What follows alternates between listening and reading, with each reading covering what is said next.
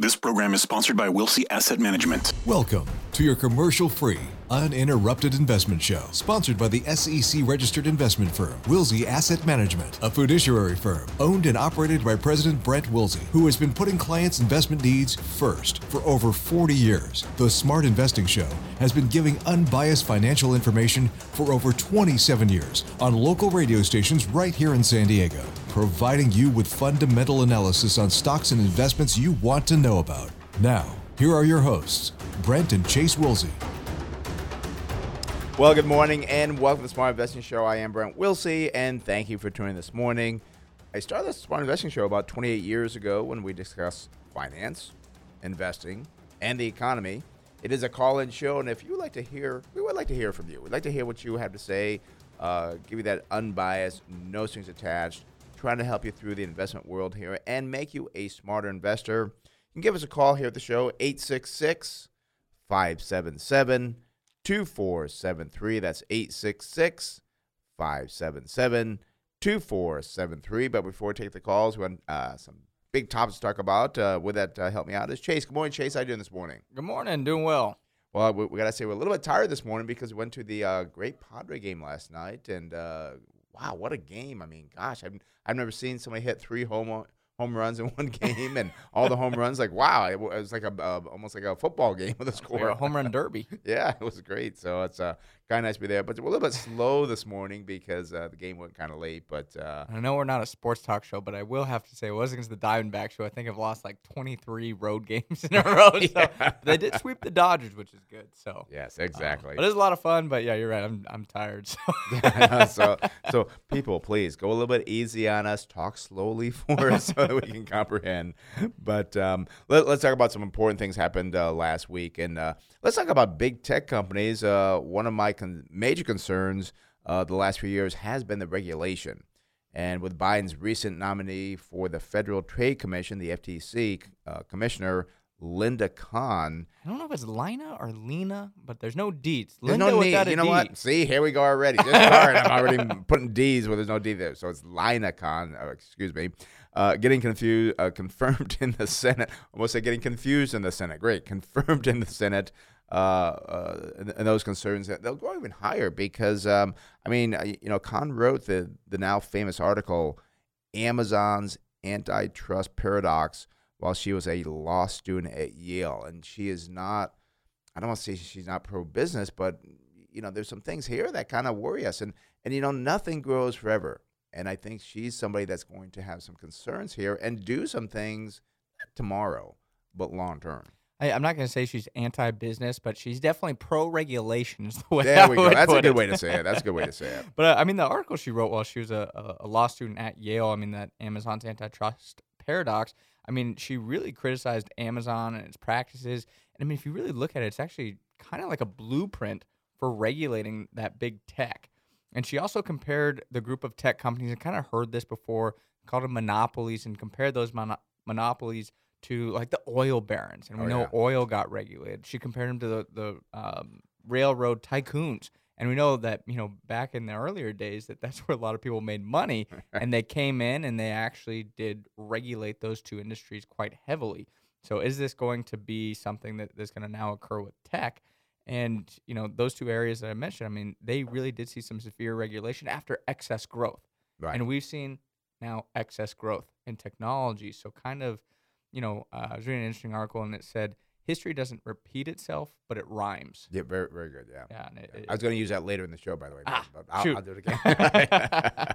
but the other thing to look at too, she also co-wrote a paper with outgoing FTC Commissioner Rohit Chopra, arguing that FTC regulation has relied too much on litigation rather than issuing new rules. So that is kind of concerning as well because rather than just suing the big companies, she wants to say, I want to create rules perhaps so you can't do these things and I won't sue you now because well now now I'll just have the rules instead, which Yeah, means I'll have to follow it. it, when, you, when I first looked at this, it's kind of confusing because, well, wait a minute. Creating new rules, it means you're going to be suing them anyways. But I think you have to, first of all, establish good, strong rules to create the case. So uh, that's what we're saying. It's not going to happen next month, but this is something that's going to happen over time because now you're going to put the rules in.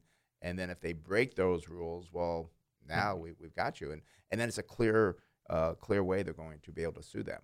Yeah, so it, it's kind of a shift, and it, it's it's interesting to see is like, is this going to be how she's going to be running the FTC?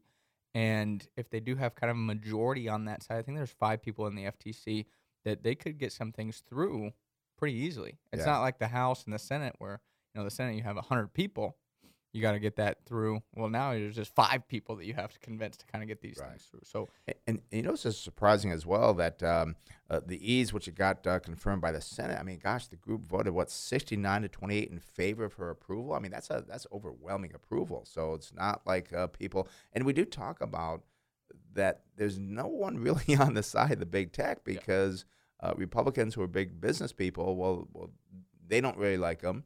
Uh, the Democrats are more uh, smaller business, more regulating the business. So there's nobody really on the side of big tech, and and uh, it, it, it's going to be a, an issue for these big tech companies, and that could be the fall of them to where they go from a 30, 40 times PE down to maybe a 10 times. PE. Yeah, I mean, uh, people don't understand how burdensome regulation is and how it can really stifle growth. And you take away the growth from these big tech companies, and it, it might not even be that they stop growing, but they start growing at a, a slower rate. That's what could really be their demise because you're right. They trade at 30, 40 times earnings because they're growing at 20% a year. Well, now all of a sudden you're growing at, let's say, 8% a year. You don't trade at a 30, 40 times multiple. Right. So that that's something to, to really be, I'd say, leery of.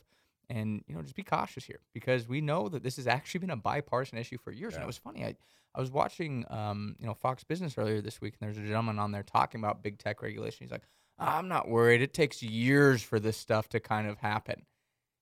And this big tech regulation has actually been a bipartisan issue now for years. Yes. It's not like, Just oh, this is something new. Right, So it has been going on, and it, it we've talked about it now for years. And I, I do worry about this now kind of starting to maybe push the pace with the, the new uh, FTC commissioner. Yeah, yeah, and and, and things do change, and, and you're so right though, because people think, oh, it's new. It may be new because we're talking about it, people are talking about it more, but it's actually been building for years. So we're maybe you know in the the fifth or sixth inning of the game here, to where you're not starting the first inning, you're in the, you're in midway through the stage here. So that, that could be a, a, a big change, and and and again, I mean, I, I love watching history, and I remember watching about the railroads in the early 1900s, uh, the oil companies, the Rockefellers and stuff. What went through with that? Um, it does eventually become regulated, and it will be. They'll be broken up. They'll be uh, much smaller, and I don't think they get the, that growth rate Yeah. Yeah, I mean, you look at Amazon, you break up Amazon, a lot of times the way that they do the retail business, it's not super profitable. no, They make their money on the AWS, so it can almost kind of subsidize other parts of the company. So people say, "Oh, Amazon's worth more." uh, If you look at the kind of sum of the parts, which Yeah. means you break them apart, they'd be worth more. And I, I, I don't see the math on that because I don't understand how you can look at the retail part and be like, "Wow, that that is a phenomenal business by itself, and it's phenomenal for consumers." But in terms of profit margins, I'm not sure how profitable that is. I know it's not nearly as profitable as the AWS. A- and actually sometimes the uh, government by trying to break down smaller businesses actually can hurt the consumer because you brought up Amazon retail. It's great for the consumer, but it's subsidized by the businesses. If they're forced to break up, Amazon won't have that benefit, and that retail of Amazon, who knows what the new company will be, will maybe have to raise prices or do something else because they, they can't afford to do it strictly on its own. Yeah, no, and I, I, I do look at these companies, and you know, I think it's great that they have. I mean, a, a lot of them have very high profit margins, which we like to see when we invest in Oh, yeah. But the problem is they're almost too high. Where you know, I, I'm going to say a lot of people that are again pro regulation, kind of looking at you know creating a fairer landscape, so to speak, not in favor of these monopolies. They say, well, that's not fair. You shouldn't be making that much Right. money. So I mean, it's kind of almost they're making too much money. They need to pull back they're they're they're in the crosshairs here. Yeah, it's true. Well, well, let's move on. I mean, because uh, you know, a lot of people are concerned about uh, electric cars, and oh, you know, oil is going to be a thing of the past.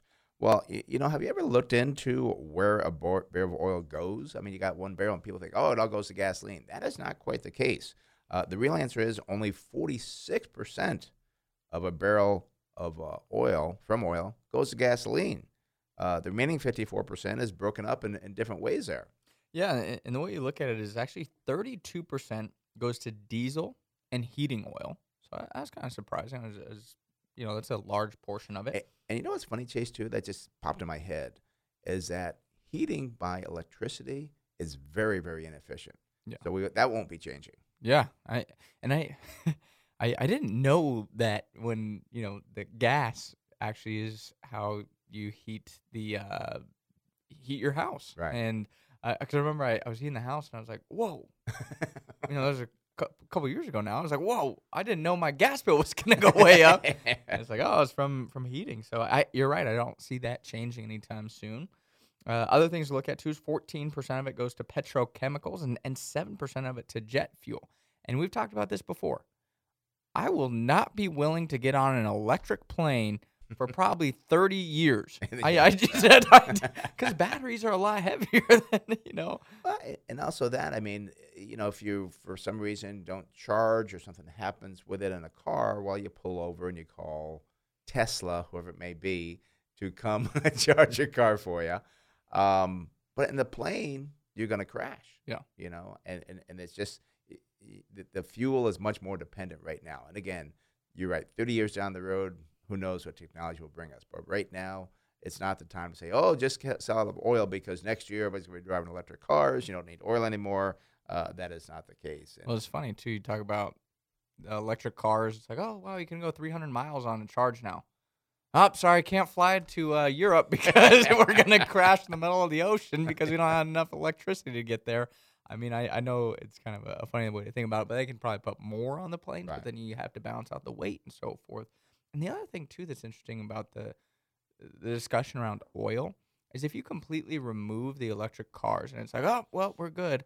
Well, now you you have kind of a different type of market where I think it could send oil prices higher Right. as we're balancing that out. right. Well, if oil prices go way up, talk about now heating your house. Oh, geez, now that's going to be instead of let's say fifty dollars for the month, now it's probably going to be eighty dollars for the month. Right. You look at flying on the planes. Well, the, the planes aren't going to be like, oh, well, that sucks. We have all, all this higher cost now in jet fuel. Well, we'll just eat that. No, they'll raise ticket prices, so now it's more expensive to fly. So it, Yeah. it's something that you know I, I think it's I- I'm gonna say it's a fantasy to think that oh we don't need oil we can get Right. rid of oil. It's it's not a reality. And, and it's funny. I was talking to a good friend of mine from the army, Reggie, uh, yesterday driving home. I just called him up and hey, Reggie, how you doing? Um, but we were talking about electric cars, and he goes, "I'll never buy an electric car." And we know that they're going to stop making uh, gas cars coming up maybe ten years, fifteen years from Yeah. now. But even then, it's just like we're still going to buy the older cars. Same thing. I'll never drive uh, or buy an electric car. And it's not just Reggie and I. There's many people in that same thing. So you're still going to be having the use of gas for many, many years, use of oil for many, many years. And again, don't forget all the uses that we've talked about in past shows about what oil is actually used in. Yeah. So. Well, let, us talk about uh, things we've talked about here in the past. Was and we've done done this quite a bit, but we talked about the discrepancy between the unemployed and the job openings. But one element that isn't discussed as frequently is are people now able to retire from the labor force? Uh, with the stock market and real estate uh, market hitting all time uh, all time highs here, I mean, baby boomers may be able to retire when pairing their appreciated assets with pensions and social securities. I mean, the baby boomer generation, which I'm part of, uh, was born between 1946 and 1964, which means the tail end of the generation is approaching their retirement years. And this is a big thing that people need to look at. I, I do believe we're going to have a labor shortage coming up. Yeah, I'm, If we don't already, I mean, what am I, I, talking about? I say coming up, we have one. Sustained labor shortage. but yeah, I mean, in, in fact, you look at the, the numbers here, which we always like to do. In the third quarter last year, 28.6 million baby boomers reported being retired. This was a 3.2 million person climb from the third quarter of 2019. Compare that to 2019's gross from 2018 to 2019. That's how 1.5 million people retired. So we more than doubled last Mhm. year what happened between 2018 and 2019. And now you look at the share of retired boomers, that has now hit 40%. I mean, that's only going to climb Oh, yeah. as, as yeah. time progresses. So it's, it's definitely something to watch. And don't forget the boomers. They're, they're a huge part of our population. And as of recent data, they accounted for 69.56 million people. It's a pretty big uh, number, but it has actually changed a little bit because you, you dig a little bit deeper. uh, what this means that those in Generation Z, I get all these generations mixed up with Z, uh, will now need to start replacing uh, those boomers in the workforce. Those in Gen Z were born from 1997 to 2012, and they account for 67.2 million people. Yeah, and and, And, and and, you know what? And that's going to change. I, I hate to say this, but the baby boomers will start passing away. Yeah. So I, I think pretty soon the Gen Z is going to be the big generation. yeah, well, uh, millennials are actually probably going to Oh, maintain no. that that lead for a long time because You're in the millennials, Yeah. right? I mean, millennials are, are now the largest group as they stand at a population of 72.1 million people. And the reason I say that Gen Z is going to actually have to start taking those jobs as baby boomers leave the workforce is because the millennials are already in their, their mid to late 20s. Yeah. So they should already be in the workforce. So that's, you know, and it's kind of funny. I uh, we did a little tease on social media yesterday about what we're going to be talking about today, and I said, "Are baby boomers to blame for the labor shortage?" and I'm sure people are like, "What is this guy talking about?" You know? And we were just saying because you know baby boomers are coming to that age now where they can retire, and I I just am very curious to see what happens in you know the labor force participation rate. hmm I mean, are there going to be more boomers that are like, you know, it, it's just, it's not worth it. Like, I, I have my pension. And that's one thing, too. A lot of baby boomers, they still have pensions. Right. Millennials, we don't know what pensions really are because not many companies offer them anymore. Yeah. So it, it's, it's something that's very interesting is, are those boomers now just going to say, yeah, I, I'm good. I, I don't need to come back to the workforce. I, I, COVID kind of forced me to retire, and I- I'm in a good enough spot where I can. I'll collect my Social Security, and that's the other thing is more of them start to hit that Social Security age. It's like, yeah, I- I'm good. Yeah, yeah. And, and the, the thing is, things are changing with each generation, which is something that worries me because, uh, like your generation, uh, I guess the Gen Z generation, they've not really seen. I mean, because because 9/11 was what now 20 years ago. I mean, you were what seven years old back then. You really don't remember. It hasn't really affected you, and this is what worries me. And I, and I bring this up because uh, I saw this on Thursday in the Wall Street Journal that there's a, a, a newspaper that's in, been in Hong Kong for 26 years. Uh, uh, yeah, 26 years, and Beijing shut it down. Yeah. This is the things that kind of worry me b- because I'm very concerned about China going forward. And when I talk to some younger people, like, "Oh no, you're you're an old warrior. Don't worry about it." They don't realize, and you mentioned earlier, this was going to use it about uh, it may not repeat but rhyme. This is what happened with Germany and Hitler, where he started, and people, oh, it's okay, okay, until it got so big. And this is what worries me with China is that they're taking it slowly and slowly and taking these things away. And when we look at what we need to do here, I'm not going to tell you how to vote, but I think you should be looking for people to vote for that are concerned about the growth of China. Because if it goes too far out of hand, all these freedoms we have, they will be gone. And and and and again, it does affect investing because it's going to change that as well. But it just worries me that, you know, for for your kids and, and and so forth, they could grow up with a whole different thing here. And I'm going to kind of say not to worry about the growth of China, but how they're growing. Yes. Yeah. You know, because if they're growing in a, a good fashion, you know, they, they got businesses coming in doing that, good for them. but the way they're doing it, yeah, I mean, and it, it, it's so, f- I'm going to say funny, is looking back at last year or two years ago, I think it was, when Hong Kong was having those riots and stuff because they started taking things away. and you're so right. It, it's a progression where it's like, they're not just going to go in there and take over Hong Kong in a single day. Yeah. Uh, They're not going to do that because they know that the world will look down on that. But yeah, we'll take away your newspaper. We'll take away Mhm. this one bill. We'll do this. We'll do that. And all of a sudden, 20 years from now, Hong Kong is no longer the independent. Uh, they're not a country. I, uh, it's like I forget the, the the terminology that they use to separate Hong Kong. Territory. Territory. It might No, be a territory. territory, but they, they're supposed to be independent from Right. China's rule. They're supposed to have their own kind of freedoms that Right. people don't have in China. But taking away the press, I mean, sometimes I don't always agree with the press says here in our You're country, right. but you have the right to the press. And to take that away, I mean, that is what gets really dangerous because the government controls it. Yeah, they, they, they control, and that's what we talk about. And again, most people say, oh, it's just Hong Kong, just a little thing. But that's where it kind of starts. And again, China already, what do they have? 600, 700 million? No, billion people, right? How many do they have there? I got a lot. Do you, do you know, uh, Brendan? Well, I know it's called a special administration region. Yep. Oh, thank you. Thank you. Now, now I know he's going to look up. He's going to tell us how many people are in China. so because I know it's a lot, and, that, and I think the it's in the it's in the billions. I want to say I, yeah, I think it is about 1.1 billion. Is my it, it is a lot. Yeah, Yeah. I- ah, But- maybe but- not. I don't know. But I, but I just low. want you know people to wake up and and again, you've got to realize this is a concern. And when you go to the ballots uh, in next year and, and elections in the future, I think that should be a big concern. Like, how is this candidate going to take care of our country and defend us against other countries that are building, and we can't just turn a blind eye. I will say two things here. Number one, I this is kind of a bipartisan issue. I know there's Mm-hmm. a lot of Democrats that do also talk about combating uh, China and, and the way that they're growing, but I, I do worry: are they going to be strong enough? I think some of them just say it because they know it is a concern. Right. It's- what are the actions going to be? The other thing that I do want to point out is we talk about Hong Kong, another kind of region that that China does talk about as thinking it's theirs is Taiwan. I was going to bring up Taiwan. Yeah. And you talk about Taiwan, Taiwan semiconductors. Yep. You talk about the semiconductor shortage. We need companies in our country to do the semiconductors because if we rely on Taiwan and all of a sudden they get they get taken over by China, I mean that is a huge problem. I mean China can run the world if they're able to take over different things like that. Oh yeah, and and, and again, they're not stupid there. They're they're quite No, intelligent. they- you know? yeah, it's not like we're they know what they're doing. Idiots. Yeah, I mean they are smart. They do have a different agenda. Um, our agenda is we want a free world, free country. Their agenda is no communism. We want to control things Yeah. and um, concerning. So I, I just want to kind of point it out because it's something that could hurt us down the road. And we do have these major things that come up. Maybe the next major thing comes up. It's not a virus, but it's concerned on how large China is getting and the control that they have.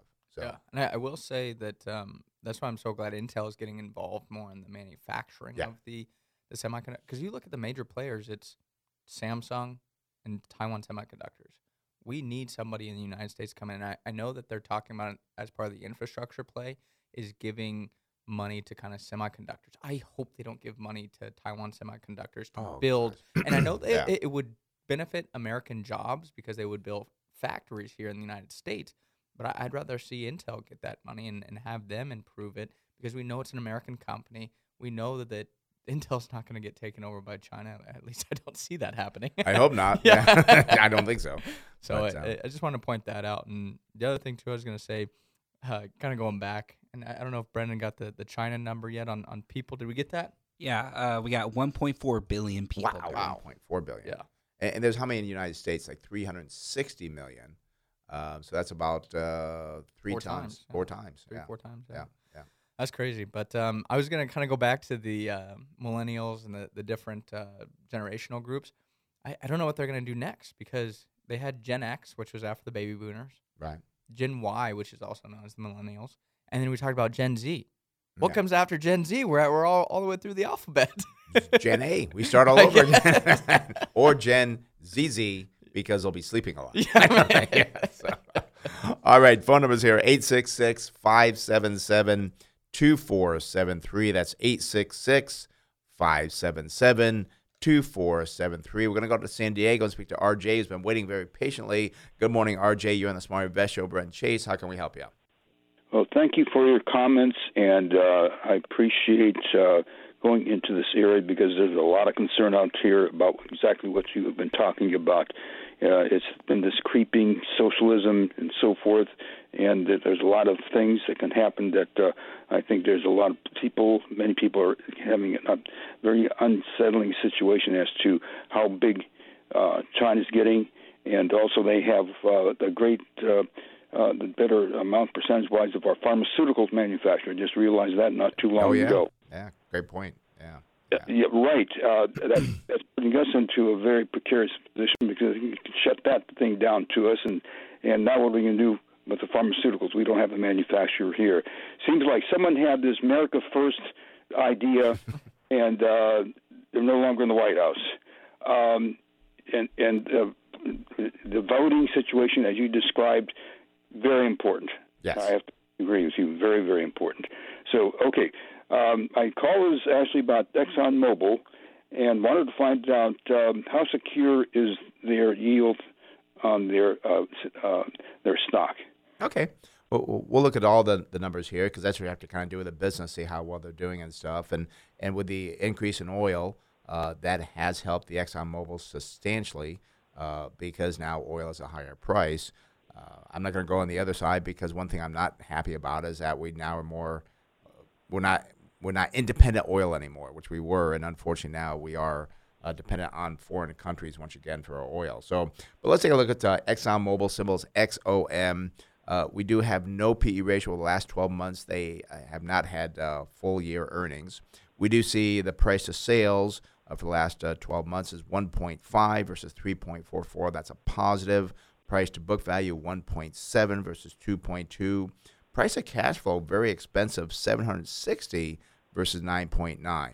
Now they do pay a 5.4% dividend. The dividend payout ratio is zero because they have no earnings going forward. I'm going to look at some other things while Chase look at the earnings going forward for you, like the cash flow, to see what that's looking like, to see how sustainable this dividend is. We do see that their sales are down 27% year over year, but that is better than the industry decline of 31%. Their earnings per share over the last uh, year, for the last 12 months, uh, down 279%. Something's going on there because the industry is only down 6.7.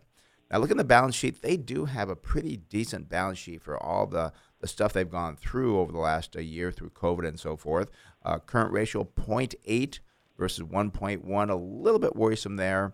But debt to equity for, for uh, Exxon is pretty darn good. It's a 40, and that's half the industry at 80. Uh, so I like seeing that. Return on equity is a negative 11.3 versus a negative 23. That's positive. Their net profit margin for the last 12 months just does check in at 10.9 negative, but the industry loses 33 cents on every dollar they bring in. So again, Exxon looking pretty good there. Their receivable turnover is 7.9 versus 6.9, and then inventory turnover for Exxon is 7.2. That is below the industry at 8.2. So Chase, what about the earnings going forward? Yeah, so uh, sorry here. Current price for ExxonMobil is sixty four dollars sixty six cents. It, it, it's right near the fifty two week high. It probably hit that yesterday, even a sixty four dollars and ninety three cents. And fifty two week low, well, that's thirty one dollars and eleven cents. I go out to December two thousand twenty two. I see estimated earnings per share of four dollars and fifty cents. That would give us a target sell price here of seventy four dollars and seventy cents, which is still a, a little bit off that the current price is 64 66 so it would probably be placed in our hold category. I don't think i'd be buying exxon at these levels especially near that high. So uh, again a little bit more room for growth if you hold it. I'd say probably continue to hold it. And, and actually i mean you just look around now.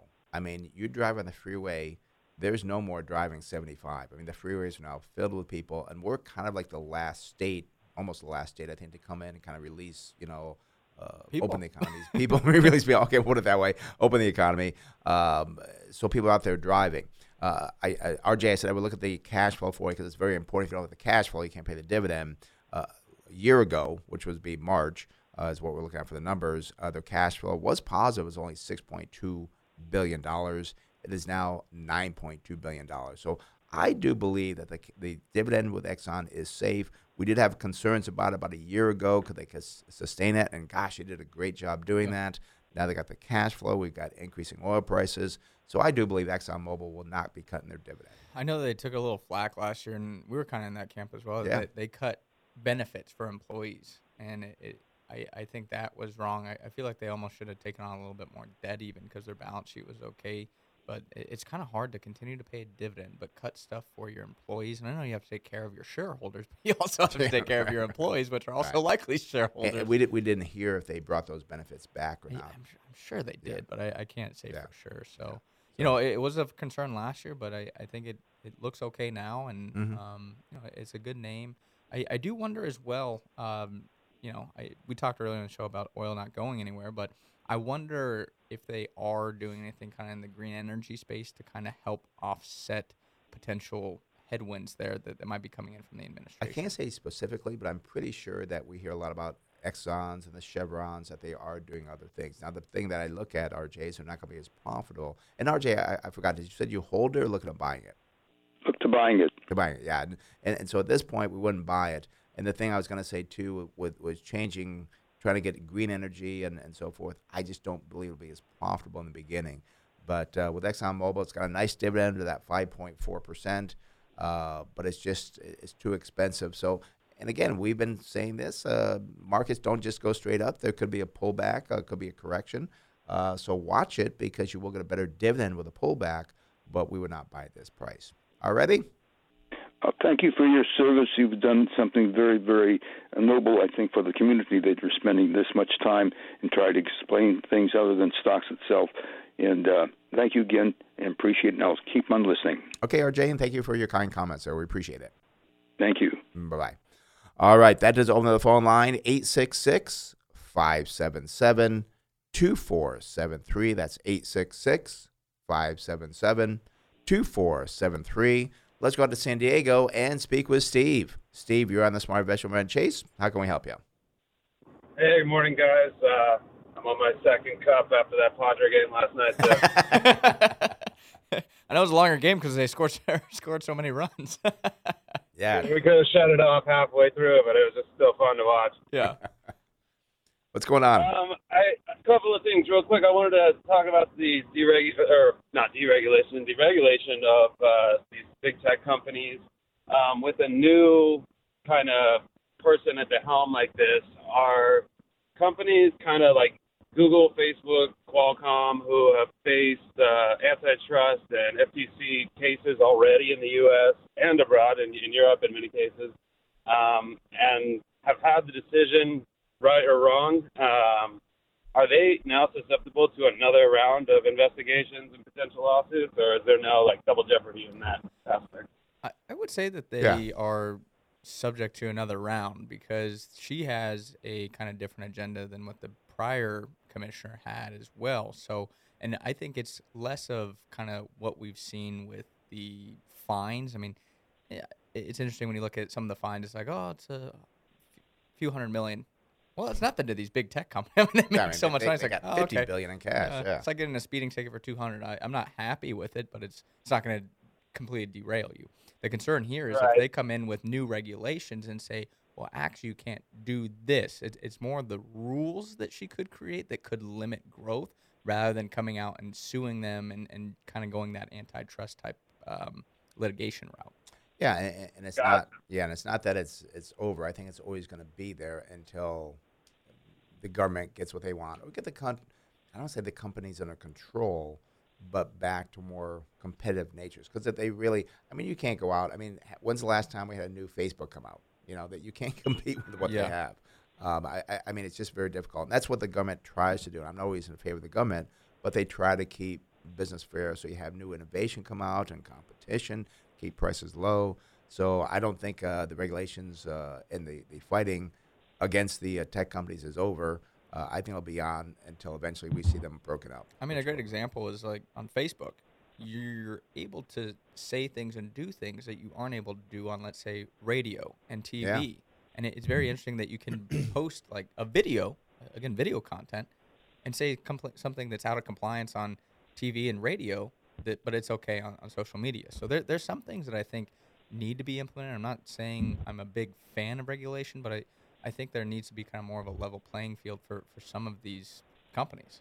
Yeah, yeah, and and, and unfortunately, That's a great example there. Thank you. Yeah. And, unfortunately, I think the, the big companies, their their their stock prices will be hit because they're going to spend more time on this. They got to divide things up. We talked in the beginning about how uh, Amazon by itself on the retail side really is not profitable, um, and it's going to hurt shareholders. So. And this happens all the time. I mean, I, I think Amazon trades at what 40, 50 times earnings. I mean, Yeah. things go up, go up, up, and there's something that changes, comes down. And I, I congratulate people that made a, a lot of money on it. But I also know people like, oh, I'm going to buy Apple and just not look at it in 20 years. That's not a good thing to do with investing because things will change uh, in investing. So you always got to watch your businesses that you own, even if they're public companies. All right, Steve. Thanks, guys. And then uh, one one more issue or issue, one more ticker while we're on topic with the oil. Uh, I'm looking at some of these beat up, you know, especially offshores, and I I scooped up Transocean for about three and a half. Uh, ticker's rig, RIG, and I'm wondering how much longer I should hang on to it or or just cash out my winnings. You know, it's funny. Uh, that's one that I've wanted to buy because I held it, gosh, I would say maybe 10, 15 years ago, made some good money off it. Uh, and I've seen the same thing like, wow, it trades at like $3 a share. Is there something good here? So let's take a look at Transocean Limited, uh, symbol is RIG. Unfortunately, no PE ratio, but that is the same as the industry. We do see price of sales looking good, 0.9 versus 1.72. Wow. Price to book value, 0.25 versus 0.98. That's tangible book value. That means you're paying 25 cents on the dollar for the tangible assets of Transocean. We do see price of cash flow also looking good, 3.9 versus 10.5. They do not pay a dividend. We do see that their sales were down 1.5% year over year, but industry down 43.8. Earnings per share did climb by 78%, industry up 29%. So I'm like seeing their growth on their sales and their, their earnings changing around there. On the balance sheet, well, still got a good balance sheet. A current ratio 2 versus 2.4. Debt to equity 67 versus 43. So I'm okay with that debt to equity. Return to equity is still a negative 2.4 versus a negative 35. Net profit margin checks in at 9. Uh, that's a negative 9, but the industry is negative 71. And then we do see receivable turnover of 5.2 versus 4.1. Inventory turnover 4.3 versus 9.5. Chase, what do we got for earnings going forward here? Yeah, so current price here for Transocean, again, ticker symbol is RIG.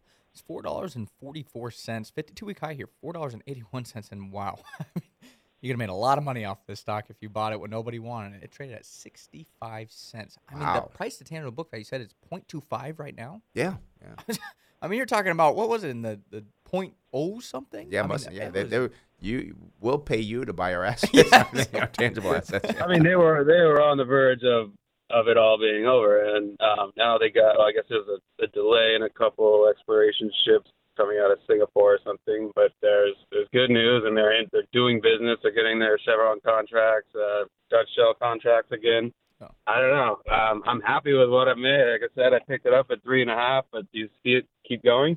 Yeah, so this is the issue here, Steve. I, I look forward to December 2022. Unfortunately, there's no estimated earnings, and and this is uh, they're estimated to lose 74 cents. And even the high analyst here, I look at this. There's uh, let's see, 12 analysts. The high analyst says they'd lose 43 cents. So Wow.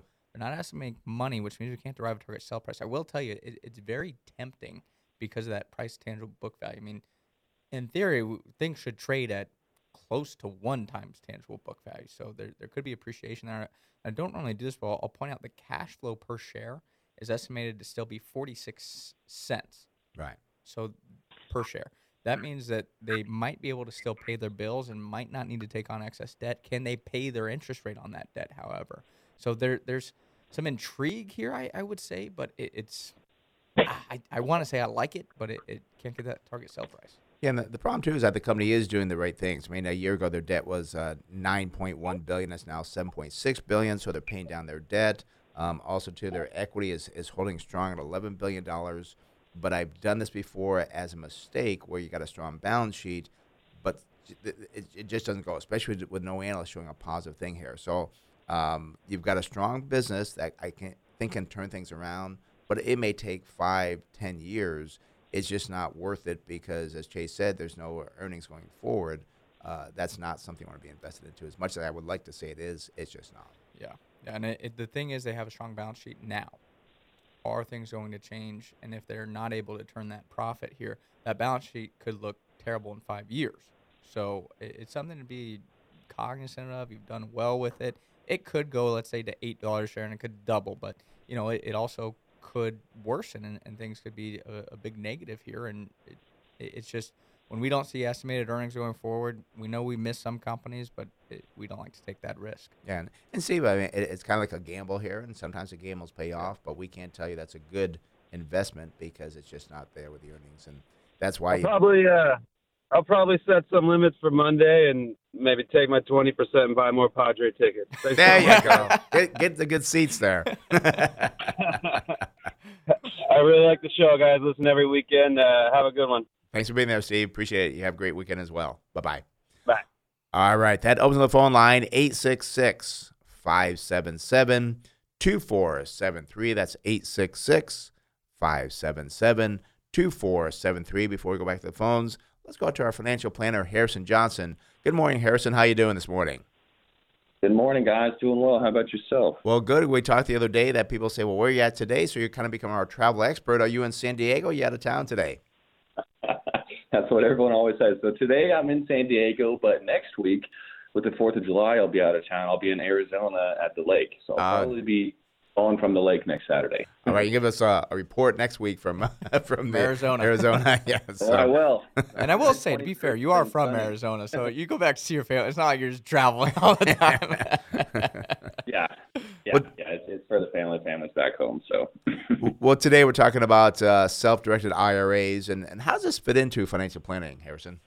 It's a it's a good question, and um, I, I actually see this fairly often. Uh, two people I've talked to in the last week uh, have self-directed IRAs. So usually, when you think of an IRA, you can have an account at like Charles Schwab or something. You can buy stocks, bonds, that kind of thing. Um, but also, you can use an IRA, a self-directed IRA, to invest in real estate. So that could be residential, commercial, land, trust deeds, notes, all kinds of different real estate investments you can hold inside IRAs. And so at the end of the day, when we have an IRA, whether it's invested in equities or real estate or anything else, the purpose of it is to grow your wealth over time and then eventually use that to generate income for you in retirement. But we still have the same type of issues of well, anything that comes out of that IRA, whether it's uh, a rent distribution from um, from the real estate that you have or uh, a distribution from the cash that you have in, from a stock portfolio or whatever, it's all taxable income at ordinary tax rates. It's all subject to RMDs when you turn 72, hopefully 75 if this bill goes through Congress. So, uh, you know, it, it still is a, a part of your overall financial plan. And, you know, I talk to a lot of people and they're like, you know, we're we have a different situation. We have an IRA in real estate. Can you help us? And the answer is absolutely. I, I see it fairly regularly. We still need to understand it and make sure it's working for you, and then um, look at the tax implications of it to make sure that it's it's going to benefit you in retirement. And I, I will say too that there's some things to be very cognizant of. I know the rules are are very, I'm going to say, difficult to kind Yeah. of manage, and if you don't follow the rules, the penalties can be quite high. Absolutely. So with a self-directed IRA in real estate, there's a lot of extra paperwork. There's a lot of extra regulations. A lot of time that translates into extra costs because you have to have a third party do pretty much everything. So, for example, you cannot use the real estate yourself. You can't go and fix anything yourself. You can't buy or sell to any type of related party without running into huge tax consequences and penalties.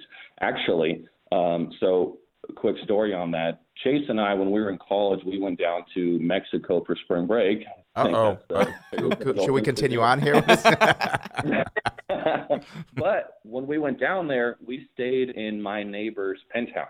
And so Hmm. after the fact, I found out that that penthouse was actually held in an IRA that she owned, but she used it for personal use all the time, which, again, you cannot do that. If the IRS ever found out about that, she would have a huge uh, a tax problem because of it. Again, it's they're very strict on that kind of stuff. Oh, I, I, I- can imagine. And one thing that kind of surprised me was I, I believe you said that if you hold it, uh, the, the real estate in a, uh, a self-directed IRA, you can't even fix the property yourself. No, if if you get a leak or something, I mean, you'll still have tenants.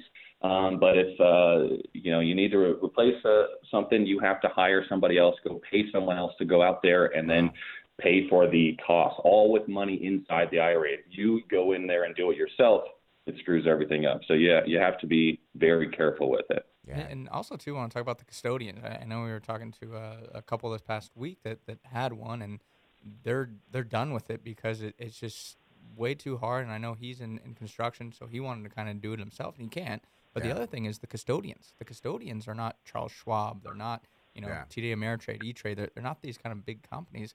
They're a little bit hard to find, and I think sometimes the customer service is is terrible. And I think they're expensive too, aren't they, Harrison?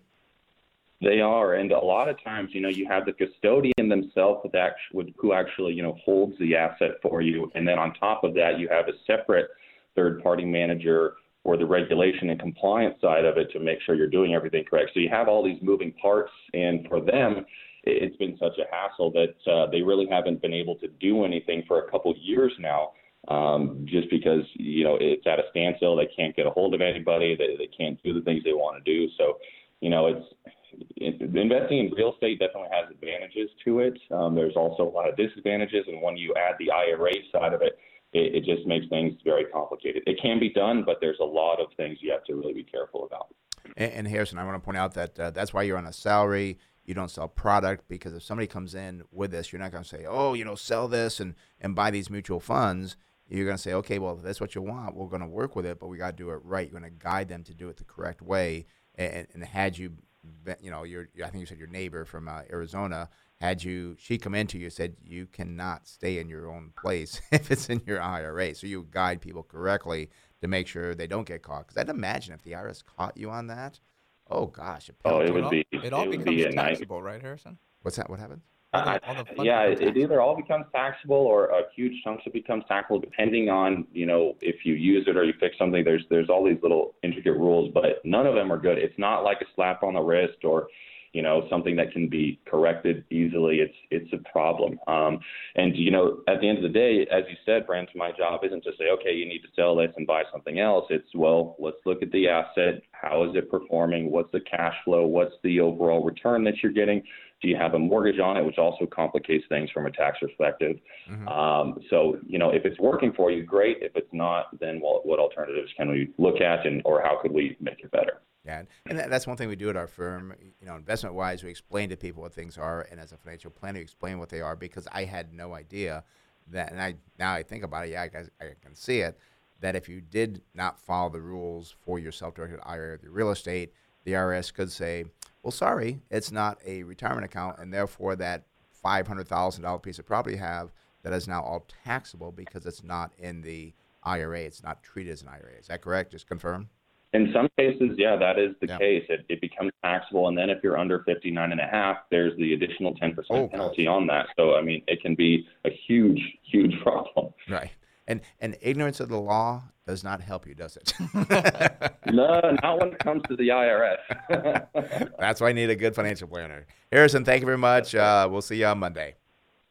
Thanks, guys. We'll see you Monday. Okay, bye bye. Again, as our Harrison Johnson, our financial planner, he is a CFP. Uh, he is a uh, separate from our investment side. I mean, he is on a salary. Uh, we, we do charge fees for the financial planning, so he's biased. He's there to work for you. If you want to have a free consultation with him, you can call him at the office 858 546 4306. That's 858 546 4306. And if you currently have a financial planner, I encourage you to compare. I mean, you compare your car insurance, you compare different things you're buying. Compare your financial planner. Go talk to Harrison, find out what he has to say, and see if it's a better job than your financial planner. Yep. I mean, it's yeah, again, you're planning for your retirement, for your future. I mean, gosh, why why mess around with it? Yeah, no, So- definitely. Yeah. All right. Phone number is 866 577 2473. That's 866 577 2473. We finally have the Facebook Live uh, up and working, yes, for the past two weeks. And I, and I guess um, Brendan said that there's something crazy going on with the iPads. We always use on the iPad. And he said, we're not using the iPad this time. We're using the actual iPhone, working better, but something crazy. Uh, do you want to explain, Brendan, quickly what's going on with the iPad? I've iPads? been just looking up internet boards, and everyone's complaining about iPads and being on Facebook Live, and it's just choppy audio. So we're using your phone instead, and it's working perfectly. So no complaints now. All right. Well, well that's good. Where's it going to go with that? Oh, going to go back. gonna go to Facebook for the question. yeah. I see Jason has a question. Uh, Chase, can you read the question for us? Yeah, so he, he wants to look at a company, but also kind of had a, a quick general question. Uh, he says he has a Roth IRA funding question for the past six years. Simply put, all twelve thousand dollars, both his and his wife's Roths, uh, fully funded on January first each year. Would it be better to space that out and buy every few months? I know it's impossible to time the market, but I have liked fully funding and let it it run. Thanks. Yeah, and this is one thing that for, gosh, 20 years, 30 years, I've been in the business 40 years. Even back when IRAs first came out, you always want to fund it first of the year. Reason being is that you get the deferred compounding. And now what you have to do is kind of what we do is you can't just say, okay, I funded it, I'm going to buy something right away. But if you put it into the Roth or the traditional IRA as well in the beginning of the year, you have that compounding or not compounding, but that growth, that that in that return that will not be taxable. And, and I'll say some years it, it'll pay off more to invest it all at once, and some years it'll pay off to kind of spread it out over time. I mean, because spread out over time, you know, you might have missed the beginning of COVID last year and then got to buy it on, on lower dips. But also on the other side, if you would have fully funded, let's say at the end of 2018 or the beginning of 2019, when we had that big pullback, would have made more sense to fully fund it at the beginning of 2019. So you're Right. you're kind of accomplishing the same goal because you're still funding it each year, year in and year out. Yeah. So I, I as I said, it's going to be some years it works better to fund throughout. Some years it works better to fund it all at once. I, I, disagree with you because again, to fund it is important, but to invest it is something different, and, and that's why. I'm, and I'm looking at how we do stuff. Is that we we are times. I mean, if somebody gave us, you know, the the six thousand dollars on January one of of uh, 2019, I think it was. Yeah. We may have not invested it throughout the year, but you want to get it in there because. And the other thing too, if you had it outside of the account and you're earning something on it, you'll pay tax on it. So I I'm going to disagree. We disagree again. I, well, I, I'm going to disagree with your uh, Well, disagreement. well, no, I didn't finish my Okay. disagreement yet. Hold on. my disagreement is is that you should always fund at the beginning of the year because you don't know what's going to happen throughout that year, and it can benefit you more than it can hurt you. Yeah. So the thing I look at is Oh, well- wait, time for break. Gotta go. is when you look at it though. I mean, you know, as much as we took caution at the beginning of last Right. year, we didn't buy everything at the absolute bottom. So Right. my point being is you're gonna kick yourself sometimes. Is oh, I should have funded it throughout rather than all at once. But I used to fund monthly because of cash flow. Right. So it also depends on your cash flow. If you don't have six thousand, Yeah, yeah, yeah, around, yeah. spread it out. But Yeah. to me, as long as you fund it within the year, you're doing a good thing. yes. And you know, if you fund it all at once or you fund it throughout the, the year, I, I'm indifferent to it. I, I know you have your preference. Right. I, I think it works either way. And I think you're gonna have some benefits and then some benefits other times. But you didn't answer Jason's question. He's I didn't. I, I, I. I took a I took a I took All a very I took a very political answer There- by, there by going around it. there you. So actually, I guess we've done nothing because you think eh, it might be okay to fund it throughout the year. I'm saying no, you should fund it at the beginning of the year. Uh, that's in finance books. I believe you should do it. Where where is that in finance books? Oh, time for that break again. I know it's written somewhere. It's written down somewhere. but, um, um, and I was gonna say, and plus I've been doing it for 42 years, so it's just like you know, I, I've, I've had experience. so, but you are right though. If you obviously don't have the money, it is far better to do it Don't put it on a credit card and go No. credit card debt. Didn't even think of that one yet. Don't do that one. Yeah. So, but uh, yeah. So, Jason, so you can decide who you want to go with. I'm saying fund of the uh, beginning of the year. Chase is saying, okay, fun throughout. I'll give year. Jason an answer. Since he's already funding it fully, just continue funding it fully. There we go. You know? There we go. We like that. Well, shoot, we got six minutes left, and we had no phone calls. That's that's has not happened in a long time. Phone number is 866-577-2473. That's 866-577-2473. All lines are open. What do you got there, Chase? I was gonna say, uh, Jason, I was also curious about Cigna, and I Oh. I know that's an interesting Okay. kind of healthcare play. So I, I thought it'd be interesting to take a look at Cigna before we close out this first hour. I- Is, there a symbol CI? CI. Well, that, that doesn't sound like a, a signal. I thought it'd be CIG is what I thought it would be, but I, I guess not. So let's see what comes up here. We'll talk about Cigna Corporation. Symbol is CI. We do have a good start here. I'm liking this. PE ratio 10.2 versus 29 for the industry.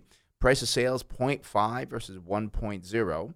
No price to tangible book value for Cigna or the industry, but price to cash flow for Cigna is 7.2 versus 10 for the industry. So you want your valuation ratios lower than the industry. We do see Cigna pays a 1.7% dividend. I'm checking this number. That's a pretty decent dividend, but they only use 4% of their earnings to pay that out. That's a pretty low payout for, for a decent dividend. We do say sales year over year were up 5.8% above the industry at 4.1. Earnings per share for Cigna climbed by 78.7 above the industry at 65.4. Uh, it is a financial company, so there's no current ratio. Debt to equity is 66.4 versus 120. We do see return on equity is 18.1 versus 12.3. Net profit margin checks in at 5.2 versus 3.8, and no receivable or inventory turnover. Chase, what do you got for the earnings going forward? Yeah, so looking at the current price here for Cigna Corporation, it's two hundred thirty-seven dollars and ten cents. Uh, 52 week high, $272.81. So we've seen a little bit of a pullback here, but it is still off the 52 week low of $158.84. If we look at December 2022, I see estimated earnings per share of $23.13 that would give us a target sell price of $383.96. So so good appreciation there. And one thing I'll point out that I really like to see as well is that that earnings growth is occurring quite nicely. I mean, I look at December 2020, they made $18.45. This year they're estimated estimated to make $20.43 and then next year $23.13. I mean, that, that's pretty pretty sound earnings growth Mhm. and at a very good valuation. I I gotta say I, I, I like this one. It's in healthcare. Yeah. Uh, it's the insurance side of the healthcare. I'd want to know a little bit more about kind of what they service essentially, who their customers are, but uh, definitely intriguing. Yeah, because I think they are just a healthcare company. And, and again, before we say yes, this is a good buy, because it does look like a good buy. I, I will also point out that I like insurance companies. I learned a long time ago from uh, uh, Christopher Davis, Shelby Davis, well-known value investors back from the 40s and 50s. They started. Um, insurance companies always do very well, and that's not changed. You know, 40, 50, 60 years later, they're not going to double in price.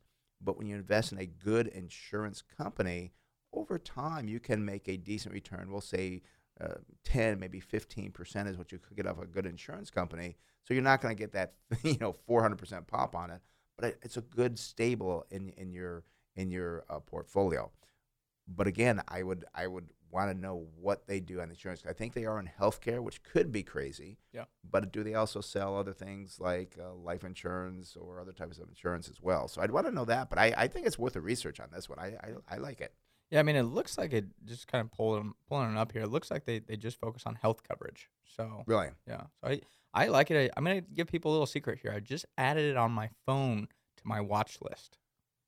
We gave that secret away. I gave that secret away. Oh, wow. Okay. So what that means is I'm gonna go do research. I'm not gonna give people the answer if we like it or not. I'm just telling people. Right. We're, I'm gonna look into this one. It, it Right. looks it looks intriguing. And that does not mean you go out and buy it because we put it on our watch list. Yeah. It means you do the research like we're going to do to do it. And if you want to do that, well, you can come in and become a client and we can kind of show you what we're doing. Yeah. So- but Jason, I hope that helps out there. Uh, uh, great questions. And J- Jason, gosh, he's been following us for what, 10, 15 years? Been a long time. Long time, yeah. Yeah, long time. So we appreciate that. And he's not even in San Diego. He's in uh, gosh, where is he? Wisconsin, I think. Wisconsin. Yeah, I think, yeah, I think you're right. He's, You he can correct us there on Facebook if I'm wrong, but Yeah, Yeah, I know because I, I know he's listening. Yeah. So, and you know what's funny too, and maybe because we've not been on Facebook for a couple of weeks now, uh, we used to get like three or four people from Facebook, but uh, kind of Facebook is slow too. I do. I do want to point out. I do see Miguel uh, in San Diego. Uh, you'll be coming up uh, first out of the break when I come back. Uh, you want to call in. The phone numbers are 866 577 2473. That's 866 577 2473. Uh, We will definitely get to you. Got the full hour. You had something to comment to, Jason? oh, I was just gonna say I, I think people must be sleeping after that Padres win last night. Must have stayed up late. You know, I hate to say this because we left, uh, we did leave a little bit early. Was the final score did it change in the last It was eleven to five, I think it was. 11 to 5? Yeah. So I think we missed, I think, because I left a little bit early. So I think I missed a run or two. And I, as I was walking out, I heard the cheering, like, oh, shoot, I think something happened. yeah. but it was a great game. I mean, gosh, I mean, just so many good things going on. So, but um, all right. So, yes, we do have all the phone lines cleared up. So, if you want to call in again, 866 577 2473, you got an investment question, you want to know about a company that you're looking at buying. Uh, maybe on your portfolio, not sure if you'd hang on to it or you should sell it. Maybe buy more of it. Uh, that's the other thing to look at too. That's what we're here for to help you out, help try to guide you through the investment uh, world here, so to speak. Yeah, no, it's uh, that's what we're here for, and hopefully we get some callers picking up in the, the second hour here. Well, I just looked over. I see Brendan just picked up the phone, so somebody was smart to get in early. Yeah, Oh, so- perfect, Yeah, yeah. So we'll have some good calls coming up. Um, and as always, we're here to answer those questions for you. And again, we can talk about the stocks. You have investment questions that are maybe just new to investing.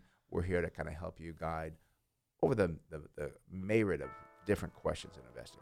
So stay with us. We'll be back in about two minutes, I think. Yep. Yep.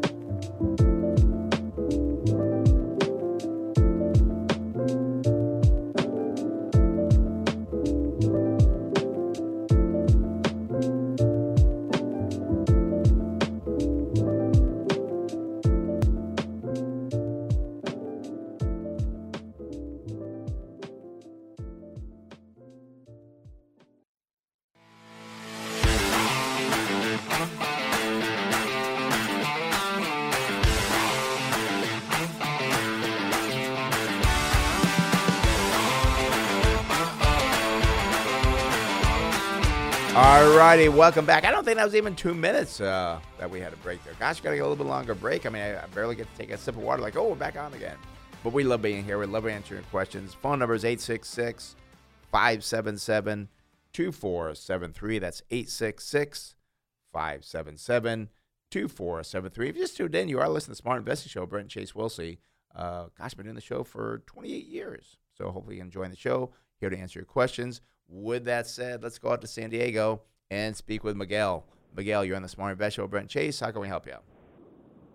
Hey, um, I really love your show, first off. Thank, Thank you. So thanks for having me on. And uh, I love your workshop as well. I was there uh, a couple of weeks ago, so uh, it was a great time. Uh, by the way, so let me just jump into my question. So Yeah. there's this company called Silvergate Capital that I made a boatload of money off of. Um, I bought it near when the IPO happened, essentially. And I want to know if it has some upside to it still. Uh, it's sort of staggered, right? Be- begin to sort of plateau, you can say, around the time of the election. Um, and I want to see what, you know, in terms of its actual value and its, and its current price, like what the difference really is, so to speak. And, and Miguel, I'm, I'm, I'm. Miguel, I'm curious. What, what does this uh, Silvergate Capital do? Sounds like a funding company or something. What, what do they do? Well, basically, it's a bank. So a bank. originally they started out, yeah, giving home loans, but um, now they ventured into um, providing services to crypto companies. So uh, if you talk about eToro, they use them, which is a crypto company, like it's a uh, trading exchange. But it's great because it's not directly correlated to the price of crypto, but it still uh, benefits uh, does benefit from the crypto market, from business uh, transactions and things of that nature. And uh, they have their own um, API that's programmable and things of that nature to support um, crypto companies that are either emerging or you know that are operating currently. So, so Miguel, do And- they, do they make money off of crypto just on the transactions, whether it goes up or down, or how, how does that work? Do you know? No, the, I looked at the site. It looks like they make money from the uh, services they provide. For example, exposing um, APIs to transfer money and um, sort of provide the, the backing of uh, the back end for a lot of these services. Um, that's as far as I really know. I don't know like the tech, the deep technicals of it, but that's about it. Okay. And in addition to that, they have regular like checking accounts and home loans and things of that nature as well. Yeah, I, I was gonna say it looks like when I just kind of look at the profile of this company, they they do a lot in the real estate side. I'd just be curious the, breakdown of their services, kind of where they're making money, because we do talk about interest rates rising. I, I do worry about that for mortgage lenders because uh, it's not going to be as easy to generate generate like refinances and you know even home loans. I think will be less less common. I mean, we, we saw that huge surge last year. So just something to consider. And I I was going to say, it's funny. We can maybe go ask what this company does after the show. They're here in La Jolla, Mhm. and their address is 4250 Executive Square. I think it's somewhere in this Yeah, area. Yeah, yeah, yeah, it's right over here. Yeah. Yeah, I can almost see That's it from another here. great part about it, right? Yeah. Yeah, And we'll go over there. It's like, That's another great part of and I'm always afraid to do that. You go over there, it's like it's a one-person office. okay, but Mhm. but again, it is worth looking into if you're in, in a company. Let, let's look at the numbers here for Silvergate Capital Corporation. Symbol is SI. We do see not a great start here, Miguel, because the PE ratio is 61 versus 12 for the industry. Uh, price to sales are expensive, 25 versus 2.9. Price to book value looks okay. It's 3.6 versus 1.6. And price to cash flow is 65 versus not material for the industry. So the valuation ratios uh, kind of feeling kind of high here. They do not pay a dividend. We do see year over year their their sales are up 2.2 percent. the industry's up 0.2. Their earnings did climb by 58 percent, well above the industry at 14.7. Looking at the uh, financial uh, strength here, the balance sheet, and they are a financial company, so a little bit different balance sheet, but their, their debt to equity is only 2.2 versus 313, so there's not going to be much debt on the balance sheet, which is a positive. Return on equity is 7.2 versus 10.7. Net profit margin they have one, and it's very good, 33.6 versus 24.7.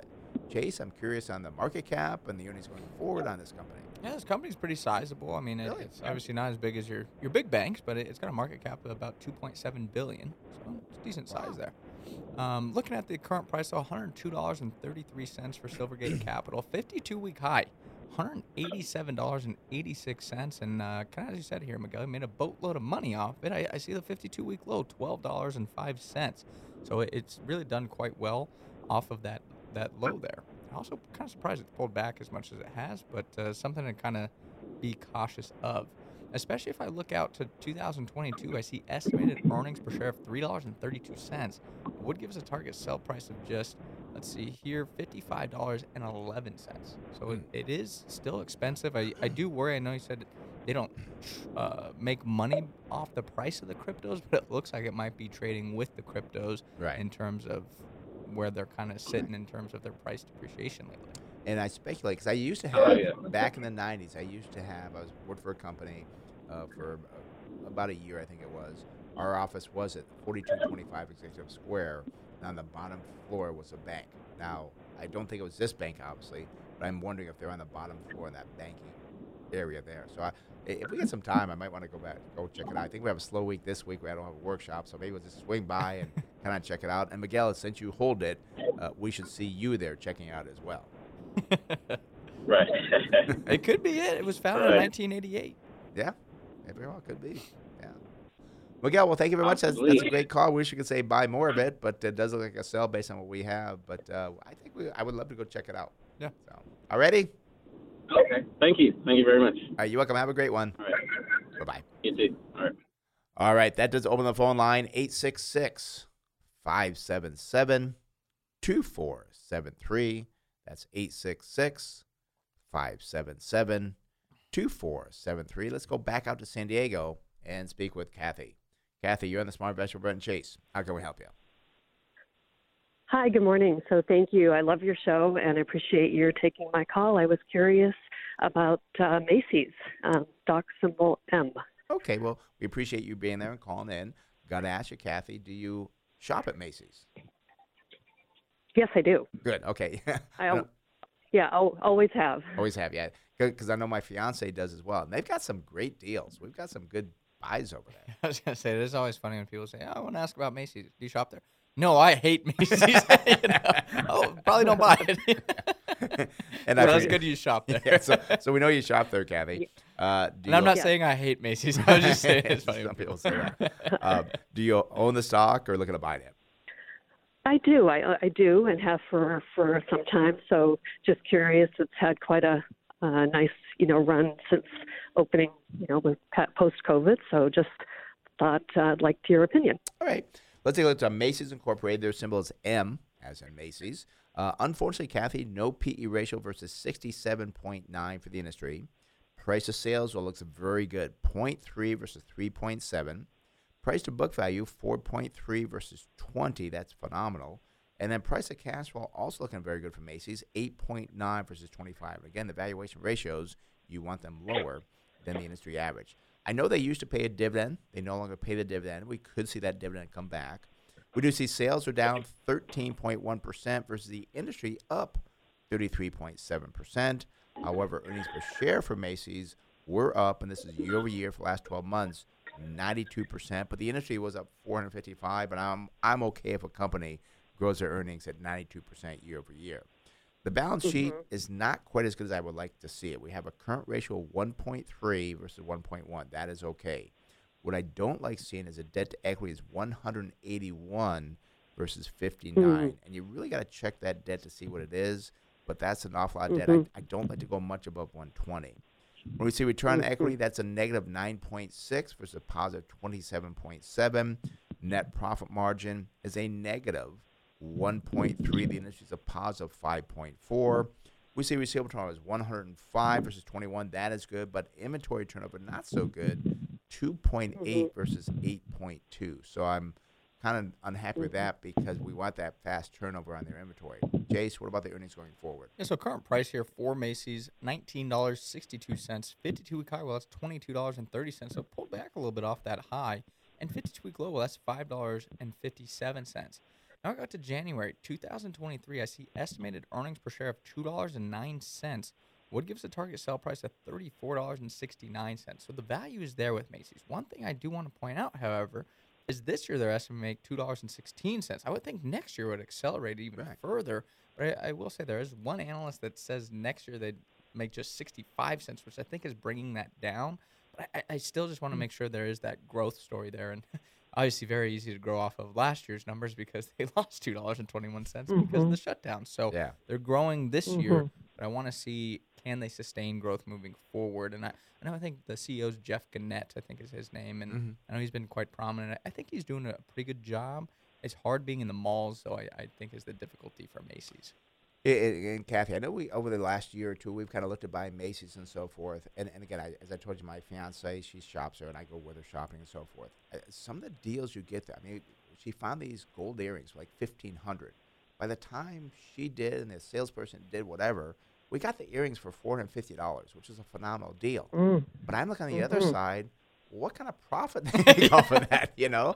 And it's not just that one. I mean, they, they have a lot of great deals there for shopping. Um, so, and I guess maybe that keeps the, the people there, but I do kind of worry with that, and I don't like that high debt. Um, so, per- percentage wise, Okay. how much does it make up of your portfolio, Kathy? Not not too much. Not too much. Fifteen percent. Fifteen percent. Yes. Okay, now that's pretty high.